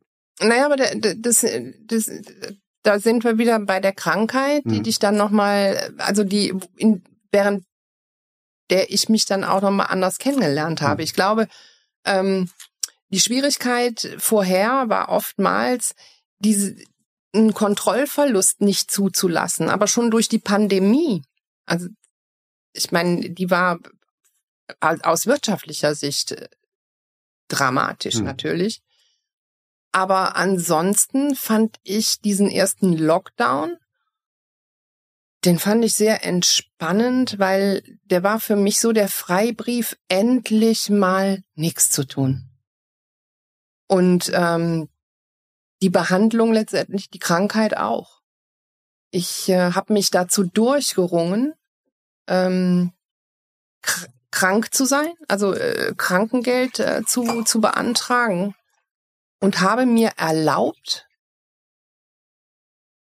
nichts, auch mal nichts zu tun, einfach ja. nur draußen zu sein, in der, in der Natur, zu laufen, ähm, im Bett liegen zu bleiben. Und ähm, die Krankheit hat mir quasi dazu, hat mich da, da legitimiert. Was du vorher dir selber nicht zugestanden nee. hast oder erlaubt hast, oder nicht, nicht gepasst hat in den Lebensrhythmus. So. Also wenn ich, wenn ich Leerlauf hatte, da, da habe ich mich schlecht gefühlt. Mhm. Ich, also ich konnte dieses Nichtstun oder diese Auszeiten, äh, die man natürlich auch als Freier hat, die konnte ich nicht genießen. Und hast du das aber jetzt bewahren können? Ja. Ja, schön. Ja. Bewusste Entscheidung auch für Teilzeit dann? Ja. Ja. Ja, ich bin, ähm, als, als ich dann ich habe ich hab da irgendwann hatte ich dann die Möglichkeit in Bergisch Gladbach bei einem Handwerkerbetrieb mhm. äh, im, äh, also anzufangen und äh, für Büroorganisation habe ich gemacht, fand ich toll, mhm. weil ich einfach auch wieder machen wollte und klar, du hast am Anfang dann so ein bisschen dieses Gefühl, diese Krankheit ist ein Makel. Du weißt ja auch nicht so recht, ja, wo wo geht's hin, äh, weil die Immuntherapie, die mu muss, also es hieß, die Immuntherapie muss ich mein ganzes Leben machen. Mhm. Und am Anfang habe ich dann auch zu der Ärztin gesagt, ich sag, wie, wenn ich 70 werde, dann muss ich alle drei Wochen hinkommen? Und dann hat die zu mir gesagt, ja, die, die hier alle drei Wochen hinkommen, die sind froh, wenn sie 70 werden. Mhm. Ja, okay. Und ähm, ja, dann, dann habe ich da angefangen zu arbeiten. Der wusste das auch und der hat, hat dann, ist damit super umgegangen. Und ich hatte dann donnerstags, wenn ich die Immuntherapie hatte, habe ich dann nicht gearbeitet. Und ähm, klar, aber das ist natürlich nicht meine Welt. Und dann bekam ich halt dieses Angebot von meiner äh, Freundin, äh, die hat mich gefragt, äh, willst du zu den gleichen Konditionen bei uns arbeiten? Mhm. Da, und dann konnte ich halt in meine Welt zurückgehen. Also ich habe natürlich auch ein riesengroßes Glück, ähm, dass sich die Dinge so ergeben haben, dass ich ja ich ein, ein, einfach äh, ja so die, die auch so leben kann, wie wie ich lebe. Bist du jemand, die, die gut Freundschaften pflegen kann? Du hast auch gesagt, in der Zeit der Krankheit hat dich dein Umfeld, dein soziales Umfeld sehr getragen. Abgeholt bist du jemand, der gut Freundschaften pflegen kann und erhalten kann? Ja. Ja. Ja, also seitdem mehr, besser. Auch bewusster noch dann. Ja, weil die zweite Frage von dem Psychologen, mhm. die war, lieben Sie sich selbst? Mhm. Und das ist natürlich so eine Frage, die man sich, also die, die, die konnte ich gar nicht direkt beantworten. Und du sagst ja nicht, nee. Und irgendwann habe ich mit einer Freundin telefoniert und die, die hatte ich auch länger nicht gesprochen und dann habe ich aufgelegt und habe gesagt, wow, du hast echt tolle Menschen um dich rum und dann habe ich mir diese Selbstliebe so beantwortet, wenn so viele tolle Menschen dich mögen, dann musst du eigentlich auch ein toller Mensch sein. Mhm. Und, und so habe ich das für mich dann hergeleitet. Und ähm, insofern ja, also den engen Kreis pflege ich, sind aber glücklicherweise auch die Art, die Sorte Freunde, die deine Freunde bleiben, auch wenn man mal vier Wochen nicht spricht. Ja. Und ähm, ja, aber die, doch, ich pflege die. Mhm. Also oder lass die auch immer wieder spüren, sie sind wichtig für mich. Und ich meine, man muss sich vorstellen, weil wenn jemand so, wenn jemand krank ist, dann sieht man oftmals ja nur den Kranken. Aber man muss auch die Menschen drumherum sehen. Die leiden möglicherweise mehr als du. Ja. Schlimmste für mich war meiner Mutter sagen zu müssen, ich habe Lungenkrebs. Mhm.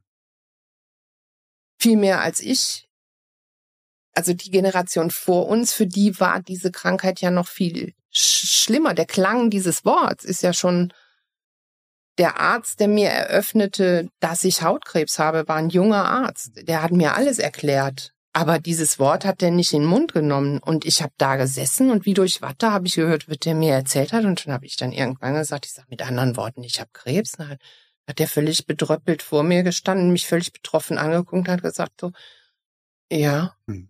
Und äh, ich so, okay. Und ähm, ich sag mal, meine Mutter wird 80. Ihre Cousine ist vor ein paar Jahren an Lungenkrebs gestorben und da sag ich ihr, ja, hör mal so und so und ähm, war für mich ganz schlimm. War für mich das Schlimmste. Ich habe hm? nee. ich hab Freunde getröstet, die sind in Tränen hm. ausgebrochen. Und ähm, darf ich jetzt gar nicht weitererzählen, sonst fange ich an zu hm. heulen. Dabei ist so alles schön.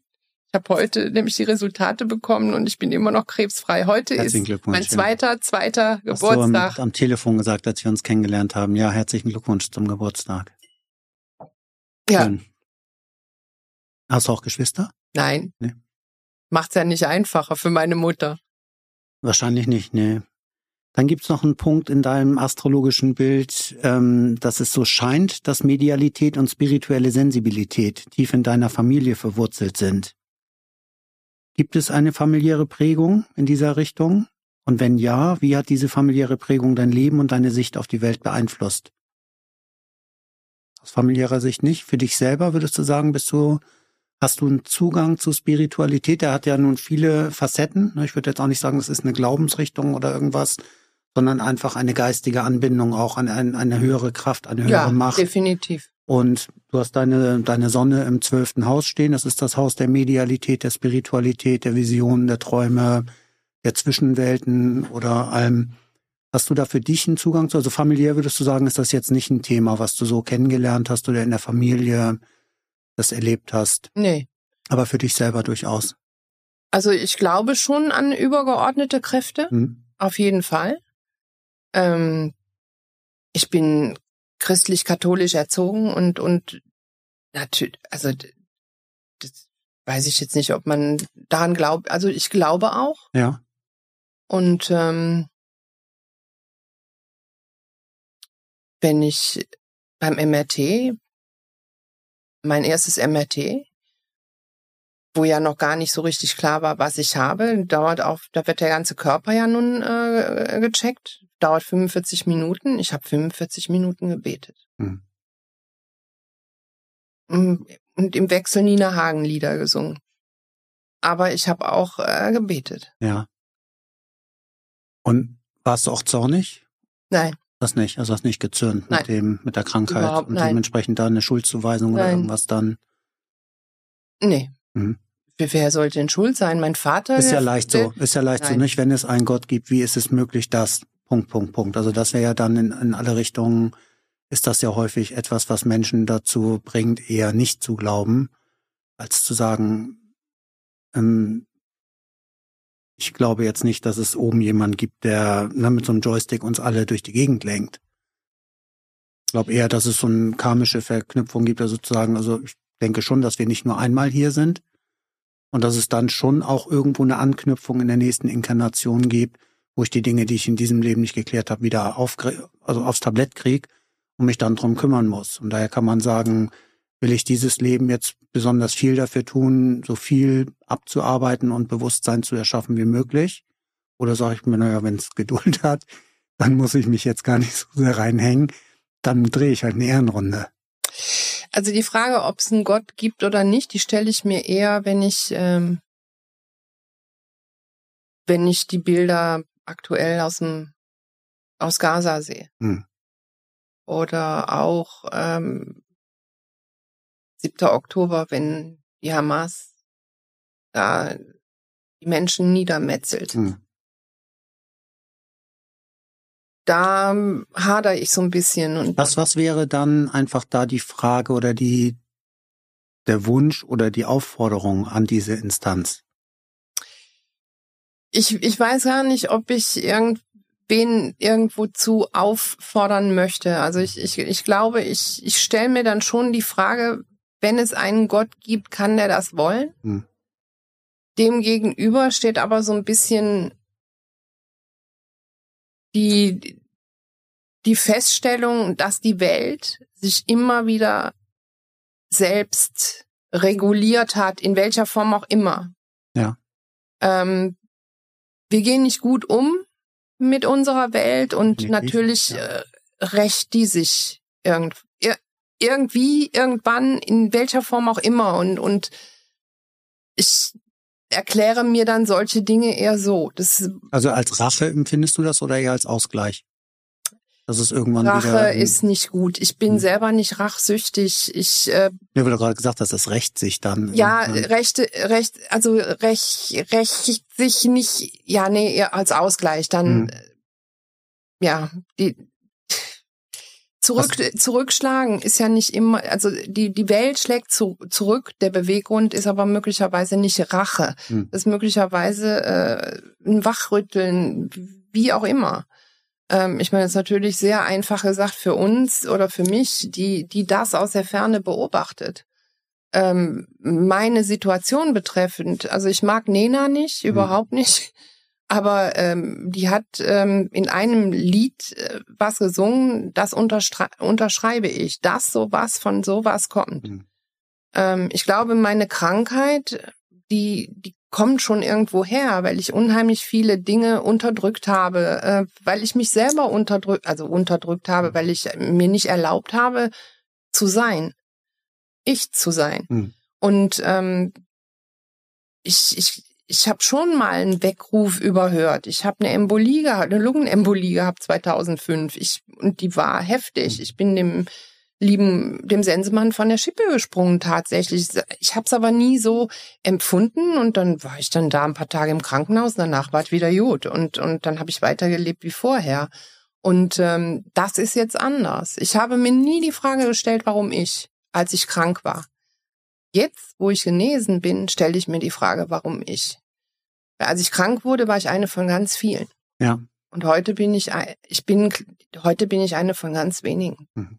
Die, die Prozentzahlen liegen im Promillbereich. Natürlich kann man erst in, also die, die Fünf-Jahres-Regel gilt nach wie vor. Aber ähm, ich meine, die haben ja ein Stück Lunge rausgeholt, um zu gucken, was da noch ist. Null Prozent vitale Krebszellen. Die können natürlich auch nichts mehr anrichten. Und ich hoffe, ich bete, bleibt so. Aber ja, als ich das geschafft habe, habe ich mir die Frage gestellt, warum ich. Aber ich bin dankbar, dass ich ja, dass ich äh, krebsfrei bin. Ja.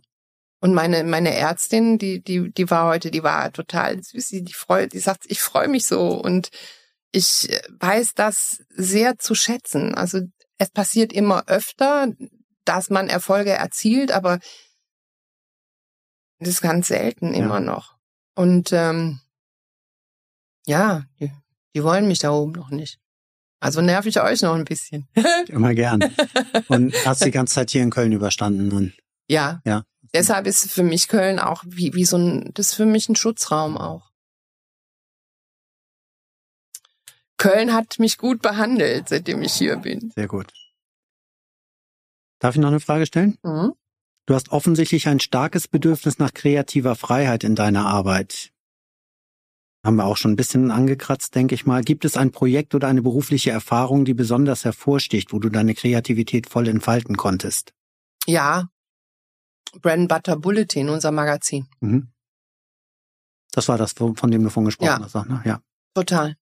Aber auch heute in, in vielen Dingen, eigentlich, also ich habe dieses große Glück, auch einen Kunden zu haben, für den ich übersetze, der mir komplett die Freiheit lässt, die Dinge also so zu formulieren, wie, wie ich sie formulieren möchte. Ich kenne den Kunden gut, ich weiß natürlich, kenne die Tonalität vom Kunden, aber eine Übersetzung ist ja auch heute nicht mehr äh, übersetzen, das ist ja schon eine kreative Arbeit auch.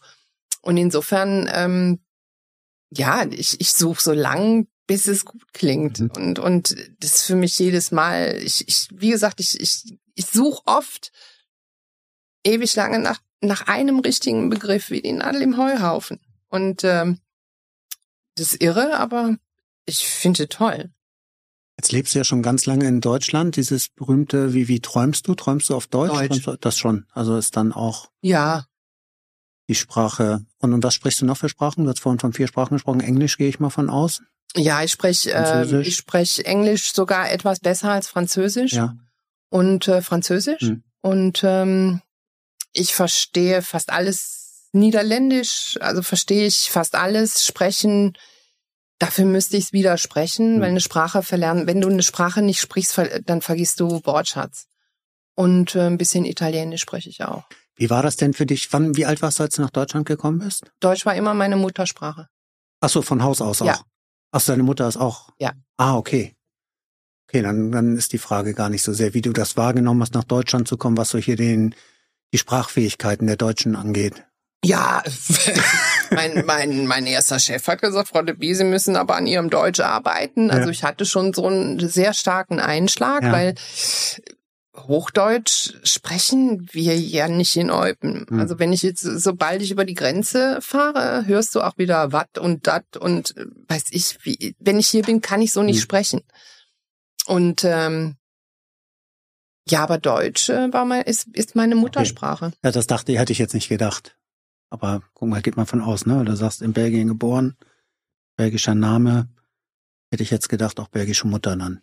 Nee, also die sind schon belgisch, ja. aber die sprechen auch Deutsch. Ja, ja, gut. Dann mal falsche Annahme. Ne? Also ich habe jetzt angefangen, wieder französischsprachiges Radio zu hören. Ja. Um äh, mein Französisch wieder zu verbessern. Hast du auch mal außerhalb von Europa gelebt? Nee. Gelebt nicht, nein. Ich habe ähm, 1905 oder 96 in Malaysia habe ich ähm, ein Angebot bekommen, zur Sony ähm, International nach New York zu gehen. Mhm. Als ähm, Assistentin damals von vom Vice President BMG Worldwide. Und ähm, wir hatten ein Marketing-Meeting in Malaysia und dann sind wir abends in der Bar und da kommt er auf mich zu und sagt, wenn die Kate geht weg, wenn du willst, ist der Job deiner. Und ich so, äh, äh, ja, und Green Card und so, wir kümmern uns um alles. Und ich sag Umzug, wir kümmern uns um alles. Aber übermorgen brauche ich eine Antwort. Okay. Und ähm, ich weiß, und meine Mutter war, da war ich Mitte 20, meine Mutter war zu dem Zeitpunkt in auch im Urlaub und ich habe dann versucht, die anzurufen, habe sie nicht erreicht und ich wollte einfach nicht. Also ich habe äh, gelebt in Hamburg mhm. und wir sahen uns ja eh schon nicht regelmäßig, aber ich, ich hätte nicht nach Hause gehen können und sagen können, Mama, übrigens in vier Wochen ziehe ich nach New York. Ja. Hätte ich nicht gekonnt. Hast du es bereut? Also einfach um den Schritt hättest, also hast du da dem noch mal ein bisschen wehmütig nachgeweint? Sehr spät. Ja. Aber ja. Warst du in New York mal? Ja. Mehrmals oder? Also klingt jetzt, als wärst du mehrmals da oder? Ich war zweimal, glaube ich. Ich war einmal da mit äh, G-Star mhm. Und ich war einmal da zu einem Dreh mit Aerosmith. Mhm. Äh, genau. Und ähm, ja, da war ich da. Ist schon eine sehr beeindruckende Stadt. Ja, ja. habe ich auch so empfunden. Ich war damals von H&M aus, als wir die ersten Filialen eröffnet haben, 2000. War auf der Fifth Avenue, war die erste Filiale eröffnet worden und wir waren ein paar Wochen später da und haben rekrutiert für Syracuse, also Richtung kanadische Grenze oben. Und ich habe das auch sehr, also meine Kolleginnen, mit denen ich da war, die wollten Sightseeing machen und ich wollte einfach irgendwie atmen, also die Stadt irgendwie habe ich ganz besonders wahrgenommen. Wir waren nur ein paar Tage da, aber ich habe das echt als auch sehr, sehr lebendig, also sehr besonders empfunden. Gerade weil ich halt nicht so, ich bin nicht so ein Tourist im Sinne von da musst du gewesen sein, da musst du gewesen sein. Auch nicht. Und ähm, ich weiß nicht, ich bin dann auch durch die Straßen, scheißegal, es spielt auch keine Rolle, aber bin dann angesprochen worden auf Englisch, ob ich wüsste, wo dies oder das ist. Also irgendjemand aus sonst woher muss gedacht haben, ich lebe auch noch da und das war für mich so ein kleiner Ritterschlag, den ich auch lange mit mir rumgetragen habe, heute ja noch, wie du merkst. Also irgendwie war das auch cool. Aber ich fand das eher schön, wirklich ein bisschen durch die Straßen da zu schlendern. Ich habe Nackenstarre bekommen. Ja. Ich habe nur nach oben geguckt und so ein besonderer Moment war ähm, der äh, dieses Dakota House mhm. ist ja direkt gegenüber von einem Eingang vom ähm, Central Park. Mhm. Und wenn du von der Seite in Central Park reingehst, hast du ja dieses, äh, oh, der läuft mir schon wieder kalt den Rücken runter, dieses, äh, dieses Mosaik, Imagine-Mosaik von, also anlehnend an John Lennon. Hm.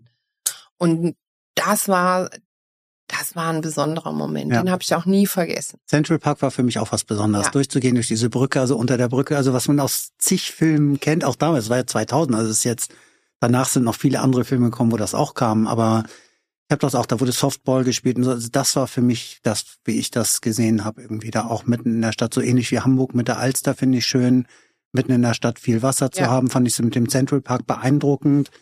In dieser gigantischen Stadt einfach so ein ja großes große Freifläche irgendwo zu haben. Also mir hat's aber nicht leid getan wegen New York als solches, hm. weil so Städte, wo Leben so teuer ist, sind mir echt so ein bisschen suspekt. Hm. Ähm, aber ich ich habe mir die Frage gestellt, wo, wo es mich beruflich hingebracht hätte, wenn ja. ich es gemacht hätte. Ja. Also ich denke, gut, okay, Bread and Butter hätte ich dann vielleicht nicht gemacht, mhm. nicht machen können, keine Ahnung. Aber ich ähm, denke, mit dem Hintergrund hätte ich noch mal ganz andere Positionen ähm, bekleiden können. Aber hab, ich habe es nicht gemacht. Klar, es rückwirkend so. ist immer müßig, ne, zu sagen, was hätte gewesen sein können, wenn und pipapo, aber ganz frei machen kann man sich wahrscheinlich ja auch nicht davon. Nee. Ne, da immer mal, zumindest in früheren Jahren, drüber nachgedacht zu haben. Um irgendwann dann trotzdem wieder im kleinen Eupen zu landen. Ja, ja auch das. Ne, um da dann irgendwie einen Kreis zu schließen wieder. Partnerschaften scheinen eine große Rolle in deinem Leben zu spielen, sowohl beruflich als auch privat. Kannst du eine Beziehung beschreiben, die dich besonders geprägt hat? Haben wir, glaube ich, auch schon dran gekratzt, aber es sei denn, du hast noch was anderes naja, gut, äh, also meine letzte, äh, mein, mein Lebensgefährte, mein letzter Lebensgefährte, äh, mein letzter Lebensgefährte, also der, der, ich, ich bin sehr lange alleine hm. tatsächlich. Mhm. Ähm, wir haben uns getrennt 2006 und ähm, das hat mich sehr lange ja, ich war da sehr lange drin gefangen. In, also dieser Mensch, also mehr, mehr der Mensch als der Mann, die haben mich so, ja, manipuliert. Keine Ahnung. Ich habe immer gedacht, ich bin nicht genug. Ich bin so, wie ich bin, nicht richtig, weil es mir so eingeimpft worden ist und das sicherlich auch geprägt durch meinen, durch meinen Vater, zu dem ich auch dann irgendwann den, also irgendwann auch kom komplett gesagt hat, du bist nicht mehr, du bist nicht mein Vater, du bist mein Erzeuger und damit bin ich fein. Also wenn, wenn die mich aus welchen Gründen auch immer noch mal kontaktieren würden, weil Menschen werden ja so ein bisschen melancholisch, wenn, wenn sie älter werden und äh, er mir sagen würde, er möchte mich noch mal sehen. Hm. Hab, also in meinem Verständnis habe ich keinen Vater. Ja. Ich habe einen Erzeuger und das ist auch ganz gut so. Aber man wählt ja oft Menschen aus, die dem irgendwie sehr ähnlich sind und es mir passiert. Also ich habe mich in einer Beziehung zu einem mit einem Mann wiedergefunden, der doch arg ist wie mein Vater. Also ihr habt schon Kontakt gehabt, dein Vater und du, dass du ihn beurteilen oder einordnen, einschätzen ja, klar, konntest. Natürlich. Also du hast schon ja, ein Bild ja, von ihm und hast auch Wesenszüge von ihm kennengelernt. Er war nicht völlig weg. Nein, mein Vater und ich, wir, wir, wir hatten immer mal wieder keinen mhm. Kontakt und wir hatten dann auch mal zehn Jahre keinen mhm. Kontakt und dann haben wir wieder, hat er sich bei mir gemeldet, wollte den, hat den Kontakt wieder gesucht und ich habe dann gesagt, ich so, ja klar, okay. Und ähm, der, er ist dann ausgewandert, aber schon in dieser Zeit vorher. Wir, wir sind, ich meine, ich kann ja nicht sagen, ich habe sicherlich äh, Wesenszüge, weil du bist immer der, der ein Kind von zwei, von zwei Menschen. Ähm, und aber äh, wir sind so, wir, wir haben so überhaupt nichts gemeinsam. Hm. Also von unseren Ansichten und und und. Der ist dann ausgewandert nach Gran Canaria und irgendwann habe ich gesehen, er hat mich auf Facebook gesperrt. Da wusste ich, okay, alles klar. Aber jetzt ist auch, für, ich bleibe auch gesperrt. Aber diese, diese, diese Partnerschaft, er zu mir und ich zu ihm war doch sehr, sehr ähnlich wie mein Vater zu mir und ich zu meinem Vater. Und ähm, das hat mich sehr lange begleitet, bis ich dann, bis, ja, und dann ist mir diese Krankheit passiert und, und jetzt bin ich frei davon. Also hat mich sehr geprägt. Da sind auch sicherlich Dinge geblieben. Ähm, der als Arbeitgeber hat er mir ja wahnsinnige Freiheiten und und Möglichkeiten gegeben. Und dafür bin ich auch äh, dankbar. Der ist, wie er ist. Und weil er so ist, wie er ist, konnten wir uns beruflich verwirklichen und uns ausleben. Und das ist eine tolle Geschichte. Als Partner ging der gar nicht für mich. Aber auch nicht, weil der schlecht ist. Passt, passt ja. nicht. Manchmal passen Menschen einfach nicht zusammen. Und ich bin unheimlich froh, dass ich mich daraus gelöst habe. Und ähm, ja, ich weiß gar nicht mehr, welches die Frage war.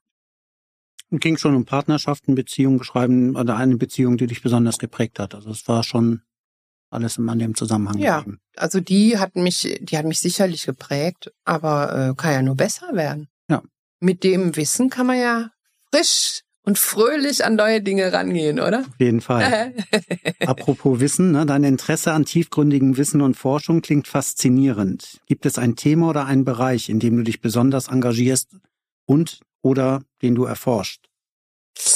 Nee, ich äh, bin sehr vielschichtig. Also ich, ähm, ich meine, wenn du wenn du schreibst, dann musst du ja recherchieren. Also ich habe fürs äh, Ministerium der deutschsprachigen Gemeinschaft schon ähm, also Dinge geschrieben über TTIP oder über die Klimakonferenz, äh, da, wo du dann komplexe Dinge hast, die du natürlich runterbrechen musst für den normalen Menschen, der die auch versteht.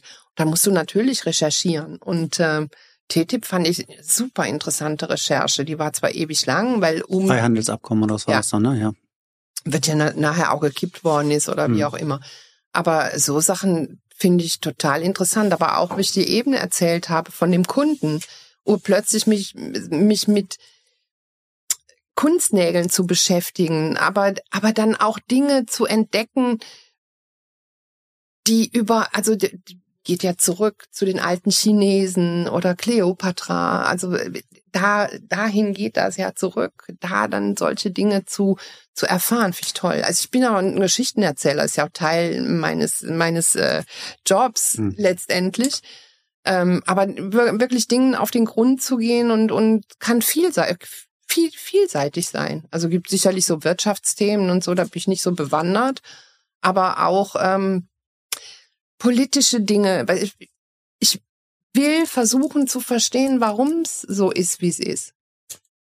Und als Geschichtenerzählerin eher tatsächlich so wie jetzt heute hier, dass du tatsächlich erzählst oder schreiben? Ist das eins für dich, schreiben und reden? Nee.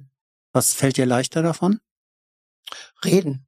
Reden fällt dir leichter und äh, im, in der, auf der Konsumseite, also wie du konsumierst, eher hören, lesen, schauen und hören? Was, was ist da so dein, deckt sich das mit dem, wie es dir am leichtesten fällt, dass die Art und Weise, wie du Wissen oder Geschichten konsumierst, ist das in der gleichen Form, wo nee, du dich am wohlsten fühlst? Nee, wenn ich, äh, wenn ich recherchiere, lese ich. Mhm. Und ähm, da lese ich auch da, da, le da lese ich auch viele Dinge, die ich gar nicht mehr lesen muss, weil ich immer denke, da kommt noch was Besseres. Hm. Weißt du, so, da, du findest noch, weil am Ende willst du ja immer, das ist so typisch Journalist auch, der will ja immer die Frage stellen, die keiner stellt. Hm. Und äh, und genau so, du willst immer noch irgendwas finden, was noch keiner gefunden hat, noch keiner geschrieben hat. Oder die Idee, die noch keiner eingebracht hat. Und äh, um natürlich dann so, so Momente zu generieren, wo der Kunde sagt, boah, ich habe Dinge über meine Branche gelernt, die kannte ich noch gar nicht. Und ähm, ja, klar, das, das in mir, total in mir drin. Und ist die private Danielle dann eine andere als die berufliche, als die Job Danielle? Auch da wieder vom, vom Reden, Lesen, Hören, Schauen? Oder ist das auch ähnlich? Ja, das, also ich sag mal so, die, die ähm, die die Beruf, also die die berufliche Danielle, also in meiner Position als Pressesprecherin damals, da kon oder also im Interview mit mit äh, Journalisten, da bist du da da bist du sehr vorsichtig, da sagst du auch nicht alles. Da bin ich dann schon anders. Hm. Aber ähm, ich meinte eher in dem äh, wie du was aufnimmst. Also eben hast du gesagt, wenn du recherchierst, liest du eher, als dass ja. du was hörst. Aber ist das im Privaten so, also was ist da dein Konsumverhalten? Ist das eher Hören? Ist das Fernsehen, also Bild und Ton? Oder ist es auch eher Lesen? Also deckt sich das mit der Art und nee, Weise, wie du also, am liebsten dich mitteilst? Nee, im Privaten, äh, also ich gehöre zu denen, die gerne mal den Hörer in die Hand nehmen, äh, WhatsApp und so, ja, ja geht, aber ich, ich, ja, ich rede lieber mit also den Menschen. Also ist das schon eher ähnlich ja. auch dann, ja. Weil das finde ich auch immer interessant. Ne? Also das ist auch was, was sich für mich in den letzten Jahren sehr stark rauskristallisiert hat, was wir auch unseren Kunden in den Betreuungen oder Beratungen sagen, dass das sich häufig deckt. So wie du am liebsten Content aufnimmst, dass es auch wahrscheinlich die beste Form ist für dich, das rauszugeben.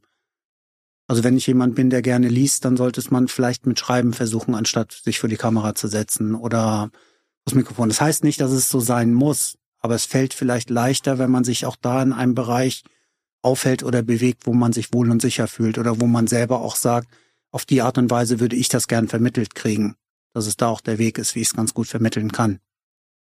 Nee, tatsächlich. Also ich vermittel, also die Kinder meiner, äh, einer meiner besten Freundinnen haben mal gesagt, ich sollte äh, doch Lehrer werden, weil mhm. ich unheimlich gut Dinge erklären äh, könnte. Ähm, hab ich hab ich nie so empfunden. Mhm.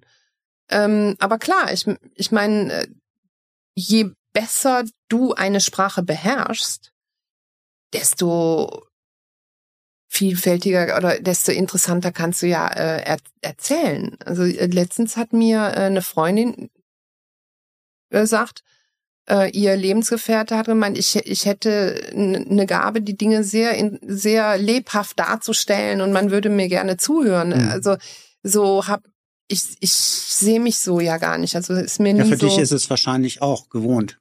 Ja. Dein, deine Art zu reden ist wahrscheinlich eher die bildhafte, visualisierende Sprache. Könnte man jetzt sagen, ist deine Sonne im zwölften Haus, ist der Selbstausdruck, die Sonne ist Kreativität, okay. Selbstausdruck. Zwölftes Haus ist das, in Bildwelten einzutauchen, abzutauchen und da dann sich zu bedienen, um es für andere ein bisschen farbenfroher oder ein bisschen anders zu gestalten, als es rein sachlich zu machen. Da darf ein bisschen mehr Emotionalität, ein bisschen mehr Künstlerisches mit einfließen vielleicht. Vielleicht, ja. ja.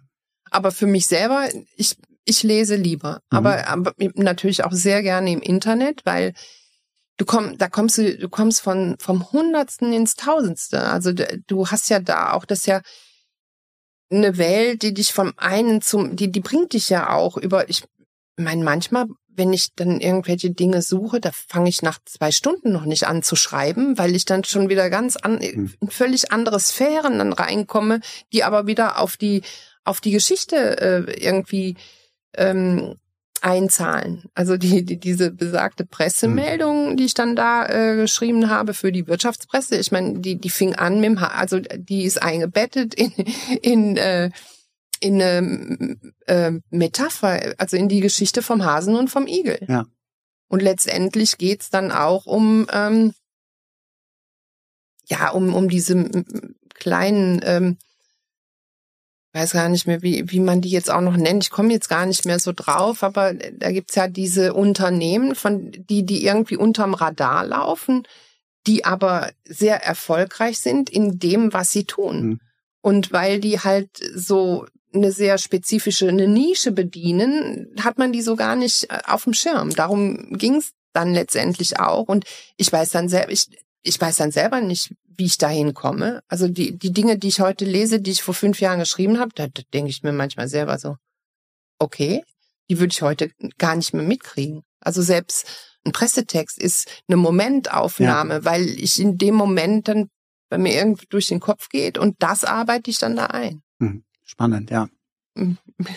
ja, ja, aber hat ja schon. Also wie gesagt, ich, ich, ich gucke da ja nun mal auf dein astrologisches Bild na, ich weiß nicht, hast du ja sicher schon mal gesehen. Hast du mit Astrologie schon Berührungspunkte nee, gehabt? Nee, noch nicht. Okay. Na, du hast hier die Querachse, das heißt also alles, was oberhalb ist, ist eher im Außen, findet im Außen statt, in der äußeren Welt mhm. eher extrovertierte Anteile. Na, das heißt, wenn hier Zeichen oberhalb der Mittellinie sind, eher extrovertierte Anteile. Hast du ja eine ganze Menge. Wenn man guckt, das hier sind die Symbole, sind die einzelnen Planeten, hast du ja durchaus viel oberhalb der Linie. Das hier unterhalb wäre introvertiert, also eher Dinge, die du mit dir selber ausmachst, oder wo du eher hier im kleinen Verhältnis, also eher im Eins zu eins oder im engsten Kreis. Hier wird's dann, geht's in den sozialen Bereich. Das hier ist der Weltquadrant. Mhm. Und der Weltquadrant, wenn man guckt, das zwölfte Haus, das Haus der Medialität und Spiritualität, hast du ja voll besetzt. Wenn du jetzt so beschreibst, wo deine Texte herkommen, klar ist das recherchiert, aber so wie du es gerade beschrieben, beschrieben hast, passt das, finde ich, sehr schön da drin, dass es auch, ne, dieses, was ich vorhin, sei Spiritualität oder Medialität, also dass es auch etwas gibt im vielleicht metaphysischen Bereich, wo du einfach was aufschwingst, was du auch vielleicht mal irgendwo gelesen hast oder jemand anders macht sich am anderen Ende der Welt da gerade Gedanken drüber. Das kann ja sein, dass du da auch einfach Dinge aufschwingst. Und das ist das, was ich faszinierend finde, was auch auf der Ebene des nicht gesprochenen oder nicht geschriebenen Wortes passieren kann. Also was da an Datenaustausch auch stattfindet. Du hast gerade vom Internet gesprochen, wie faszinierend das ist, wie viel Wissen da vorhanden ist. Aber ist das so, dass Wissen, du Okay, Information. Information. Okay, hm. ja, gut. gut, gut. Ähm, aber hast du da selber für dich Erfahrungen mitgemacht, jemanden zu sehen, ob der dir jetzt gegenüber sitzt oder nicht, dass du mitkriegst, was jemand denkt oder dass du dich darauf einstellen kannst? Nicht, be nicht, nicht okay. bewusst. Also wäre jetzt, sage ich einfach mal, auch da, ohne jetzt hier tiefer dein, dein Bild beschreiben zu wollen, ähm, aber sicher würde einiges dafür sprechen, dass du da einfach eine hohe Gabe zu hast, sehr feinstofflich mitzubekommen, wie es jemanden geht oder wenn du ja, dich einlassen, ja. ja, ja, wenn du dich einlassen ja, würdest, durchaus auch zu sagen, ähm, auch zu schauen, wie was was jemand ausdrücken kann und nicht sagen kann, zum Beispiel. Ja, das, das kann ich schon. Also ich, ich habe ein hohes Maß an Empathie. Ja. Manchmal sogar äh, zu sehr.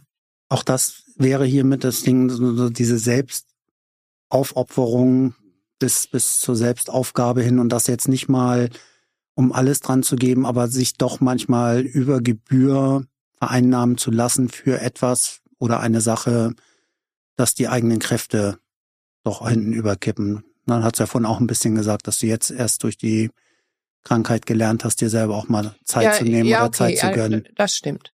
Aber das ist schon richtig. Also viele Dinge, ich kann ganz gut Dinge antizipieren. Also das äh, muss ich ja auch ein Stück weit können. Ähm, aber ja, das kann ich ganz gut. Ja. Gibt's irgendwas durch deine Krankheit oder generell? Also wir haben vorhin ein bisschen über einen Ausblick gesprochen. Ne? Was macht Hoffnung oder was, was lässt die Zuversicht noch, dass es auch gut weitergehen, gut beenden muss es ja noch nicht. Ne? Geht ja, geht ja noch in vielerlei Hinsicht weiter mit der Menschheit sowieso. Aber gibt's irgendwas, wo du denkst, das ist noch nicht gesagt worden jetzt gerade, das habe ich nicht gefragt, aber das möchtest du gerade mit deiner Geschichte, die du erlebt hast, durchlebt hast, noch mit auf den Weg geben? Naja, ich, ich, ich also ich glaube, wichtig ist, viele, also ich habe die, also, also bevor äh, wir ähm, auf Sendung waren, habe ich ja gesagt, ich spreche offen über meine Krankheit, mhm. weil ähm, Lungenkrebs ist jetzt nicht so typisch für, für eine Frau, sage ich jetzt mal. Und ähm, wenn man die Diagnose bekommt, dann, dann denkt man schon, ui, das ist aussichtslos. Hört man hm. oft. Mhm. Ähm, musste ich lernen. Lungenkrebs ist eine der Krebsarten, die man so gar nicht haben möchte. Aber ähm, ich bin der lebende Beweis dafür, dass man, dass es nicht den Tod bedeutet, dass man da gut durchgehen kann, äh, wenn man gut äh, betreut ist, wenn man gut eingebettet ist. Also Krebs muss nicht mehr Tod bedeuten. Und ja, ich, ich, ich wünsche jedem, der die Diagnose bekommt, irgendwie seinen, seinen, seinen, seinen Optimismus sich zu bewahren.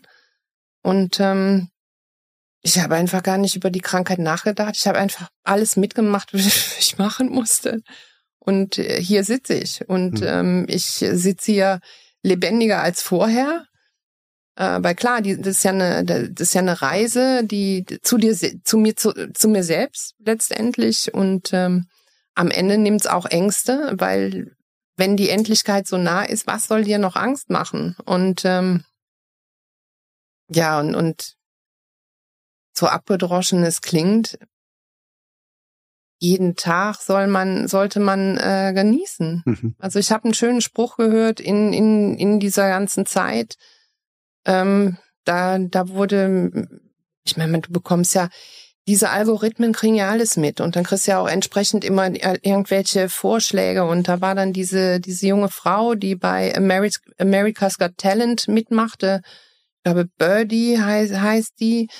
Und äh, die kommt auf die Bühne und du siehst ihr an, die ist krank, mhm. hat einen kahlen Kopf. Äh, du weißt genau, worum es geht. Und äh, die die die Juroren, die fragen sie natürlich und äh, dann kommt die Frage, was sie die zwei letzten Jahre gemacht oder jetzt gerade macht. Ja, sagt sie, sie kämpft äh, gegen die Krankheit und dann singt sie ihren Song und der ist wunderschön und dann habe ich glaube ich auch gesehen, ja. Dann sitzen diese Menschen da und die sind natürlich, ich meine klar, wenn du jemandem sagst, so ist es, da ist jeder betroffen und die sagen, mein Gott, du, du hast so eine schwere Krankheit und stehst hier vor uns so strahlend und, und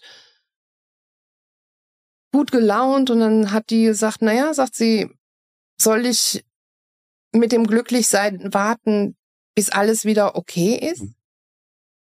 Und der Satz, der ist, da, da, da kriege ich immer noch gen, also Goosebumps und, mhm. und genau das ist es auch. Wir, wir wir warten oft viel zu lang oder wir erlauben uns viel zu selten glücklich zu sein und und ich fand diesen Spruch, den fand ich unheimlich schön. Der hat mich, der, der, der ist seitdem auch immer präsent. Und ich meine, sie hat dann gesagt, ihr, ihr Arzt hat ihr zwei Prozent Überlebenschance gegeben. Nee, wir haben alle null Prozent Überlebenschance. Wir wissen nur nicht, wann die Uhr ausläuft. Ja. Und deshalb, also urplötzlich, also das war ganz krass, gesagt zu bekommen, du hast das. Mhm. Und dann hast du direkt den Tod vor Augen.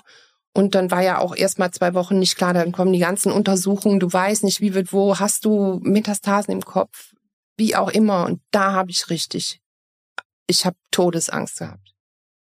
Und da war ich schon, ach, ich habe mich, ich war schon geistig bei Terminen in der Schweiz, weil ich habe gesagt, ich will nicht leiden. Ich habe schon überlegt, wer bekommt was. Ich habe nicht viel, aber die paar Wert Sachen, die hm. ich habe, waren schon, habe ich schon überlegt, wer die bekommt. Und dann komme ich zu dieser Ärztin und da sage ich, muss ich sterben? Ich komme mir vor wie ein, wie ein Stück Vieh, das man gerade zur Schlachtbank schickt. Und dann, dann sagt die, ja, aber nicht jetzt. Und sie hat recht behalten. Und nicht damals und noch immer nicht. Und ich, ich habe es geschafft. Und ich habe ihr ich habe ihr dann letztens äh, gesagt, ich sage, erinnern Sie sich? Ich habe Ihnen nach der ersten oder zweiten Chemo, weil du, du, du brauchst ja auch dann eine Weile, dich damit so auseinanderzusetzen. Und dann sagt sie, ich sage, erinnern Sie sich, ich habe Ihnen gesagt, was ich Ihnen gesagt habe. Und ich habe ihr damals äh, in einem Termin gesagt, ich sage, wissen Sie, ich war nie WG-tauglich. Und im Moment ist, hat sich da jemand bei mir ist da jemand bei mir ein, eingezogen. Ich habe einen Mitbewohner. Ich sage, den will ich gar nicht haben. Und ich werde alles tun, damit der auszieht. Und beim, als ich sie vor drei Monaten gesehen habe, habe ich gesagt, können Sie sich daran erinnern? Sagt sie, ja. Ich sage, sehen Sie. Und ich habe ihm, wir haben ihm die Koffer vor die Tür gestellt. Und da hat sie gesagt, hat Schön. sie gelacht, ja, Schön, Sie ja. haben recht. Ja. Und ähm, das kann man. Mhm nicht hadern. Ich habe 40 Jahre geraucht. Natürlich fragt jeder, ja, äh, völlig egal. Die hat auch gesagt, Frau de Bie, manche rauchen nie und kriegen es auch. Ja. Ich einfach annehmen und das habe ich von meiner Mutter gelernt. Letztendlich irgendwie, die ist noch mal eine Generation nach mir und die diese die Generation, die können sich viel besser auf Dinge einlassen und mit den Gegebenheiten umgehen, ohne zu hadern. Und glücklicherweise habe ich das geerbt, weil das hat mir geholfen. Mhm. Weil das kann man wahrscheinlich nicht als Erfolgsmodell jetzt in ein Buch packen oder als, als Kurs anbieten. Das ist auch ein Stück Veranlagung, oder? Meinst du, das lässt sich übertragen für andere oder auf andere?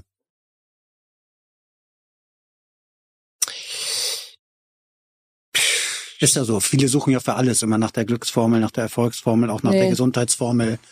Aber das ist ja so individuell und du sagst es ja selber auch, das liegt eher im Promillbereich als im Prozentbereich, dass es Menschen gibt, die das in der Form wie du überlebt haben, richtig?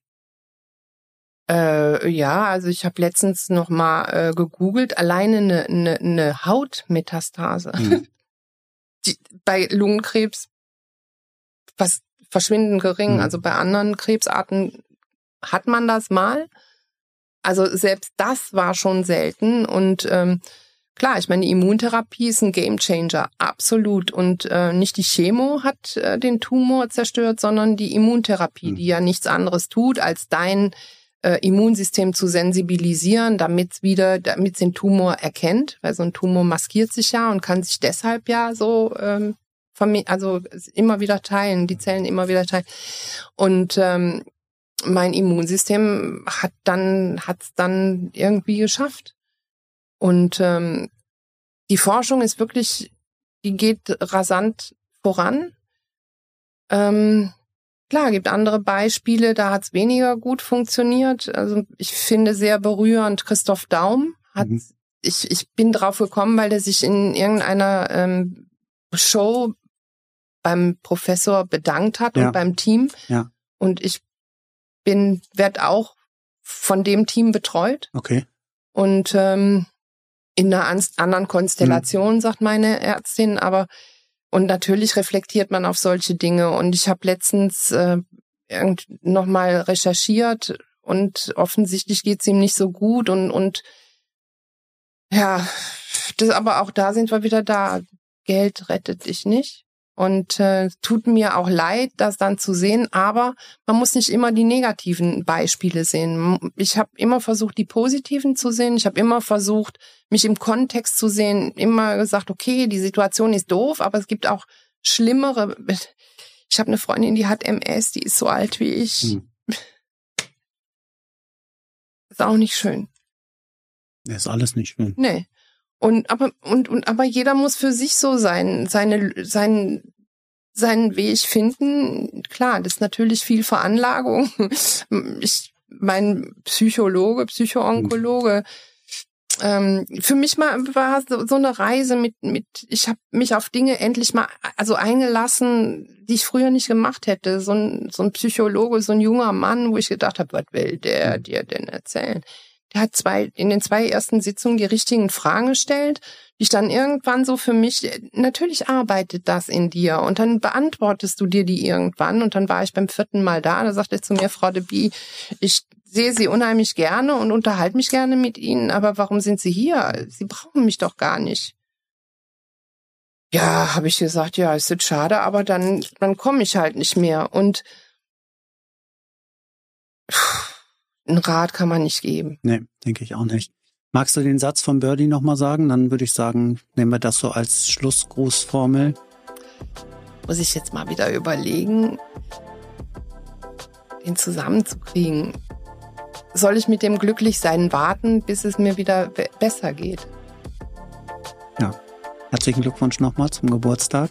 Zum zweiten. Hier zum zweiten Geburtstag. Vielen, vielen Dank für das sehr, sehr schöne, sehr tiefe Gespräch, für alles, was du geteilt hast hier. War, war schön, mit dir hier zu sitzen. Ist noch schön. Wir genießen den Moment. Genau, wir sitzen ja noch hier. Es ja. war nicht schön, es ist noch schön. Und dir vielen Dank fürs Zuschauen, fürs Zuhören. Und wenn du das nächste Mal auch wieder einschaltest, wenn es heißt Moin Leben, mein durchaus astrologischer Podcast mit einem meiner nächsten Gästinnen, Gäste. Freue ich mich und wenn du den Kanal abonnieren magst, dann tu das gerne. Kommentiere auch gerne, wie dir die jeweilige Folge gefallen hat. Und dann hören und sehen wir uns beim nächsten Mal. Vielen, vielen Dank und das war Armin und Daniel. Tschö. Dankeschön. Tschüss.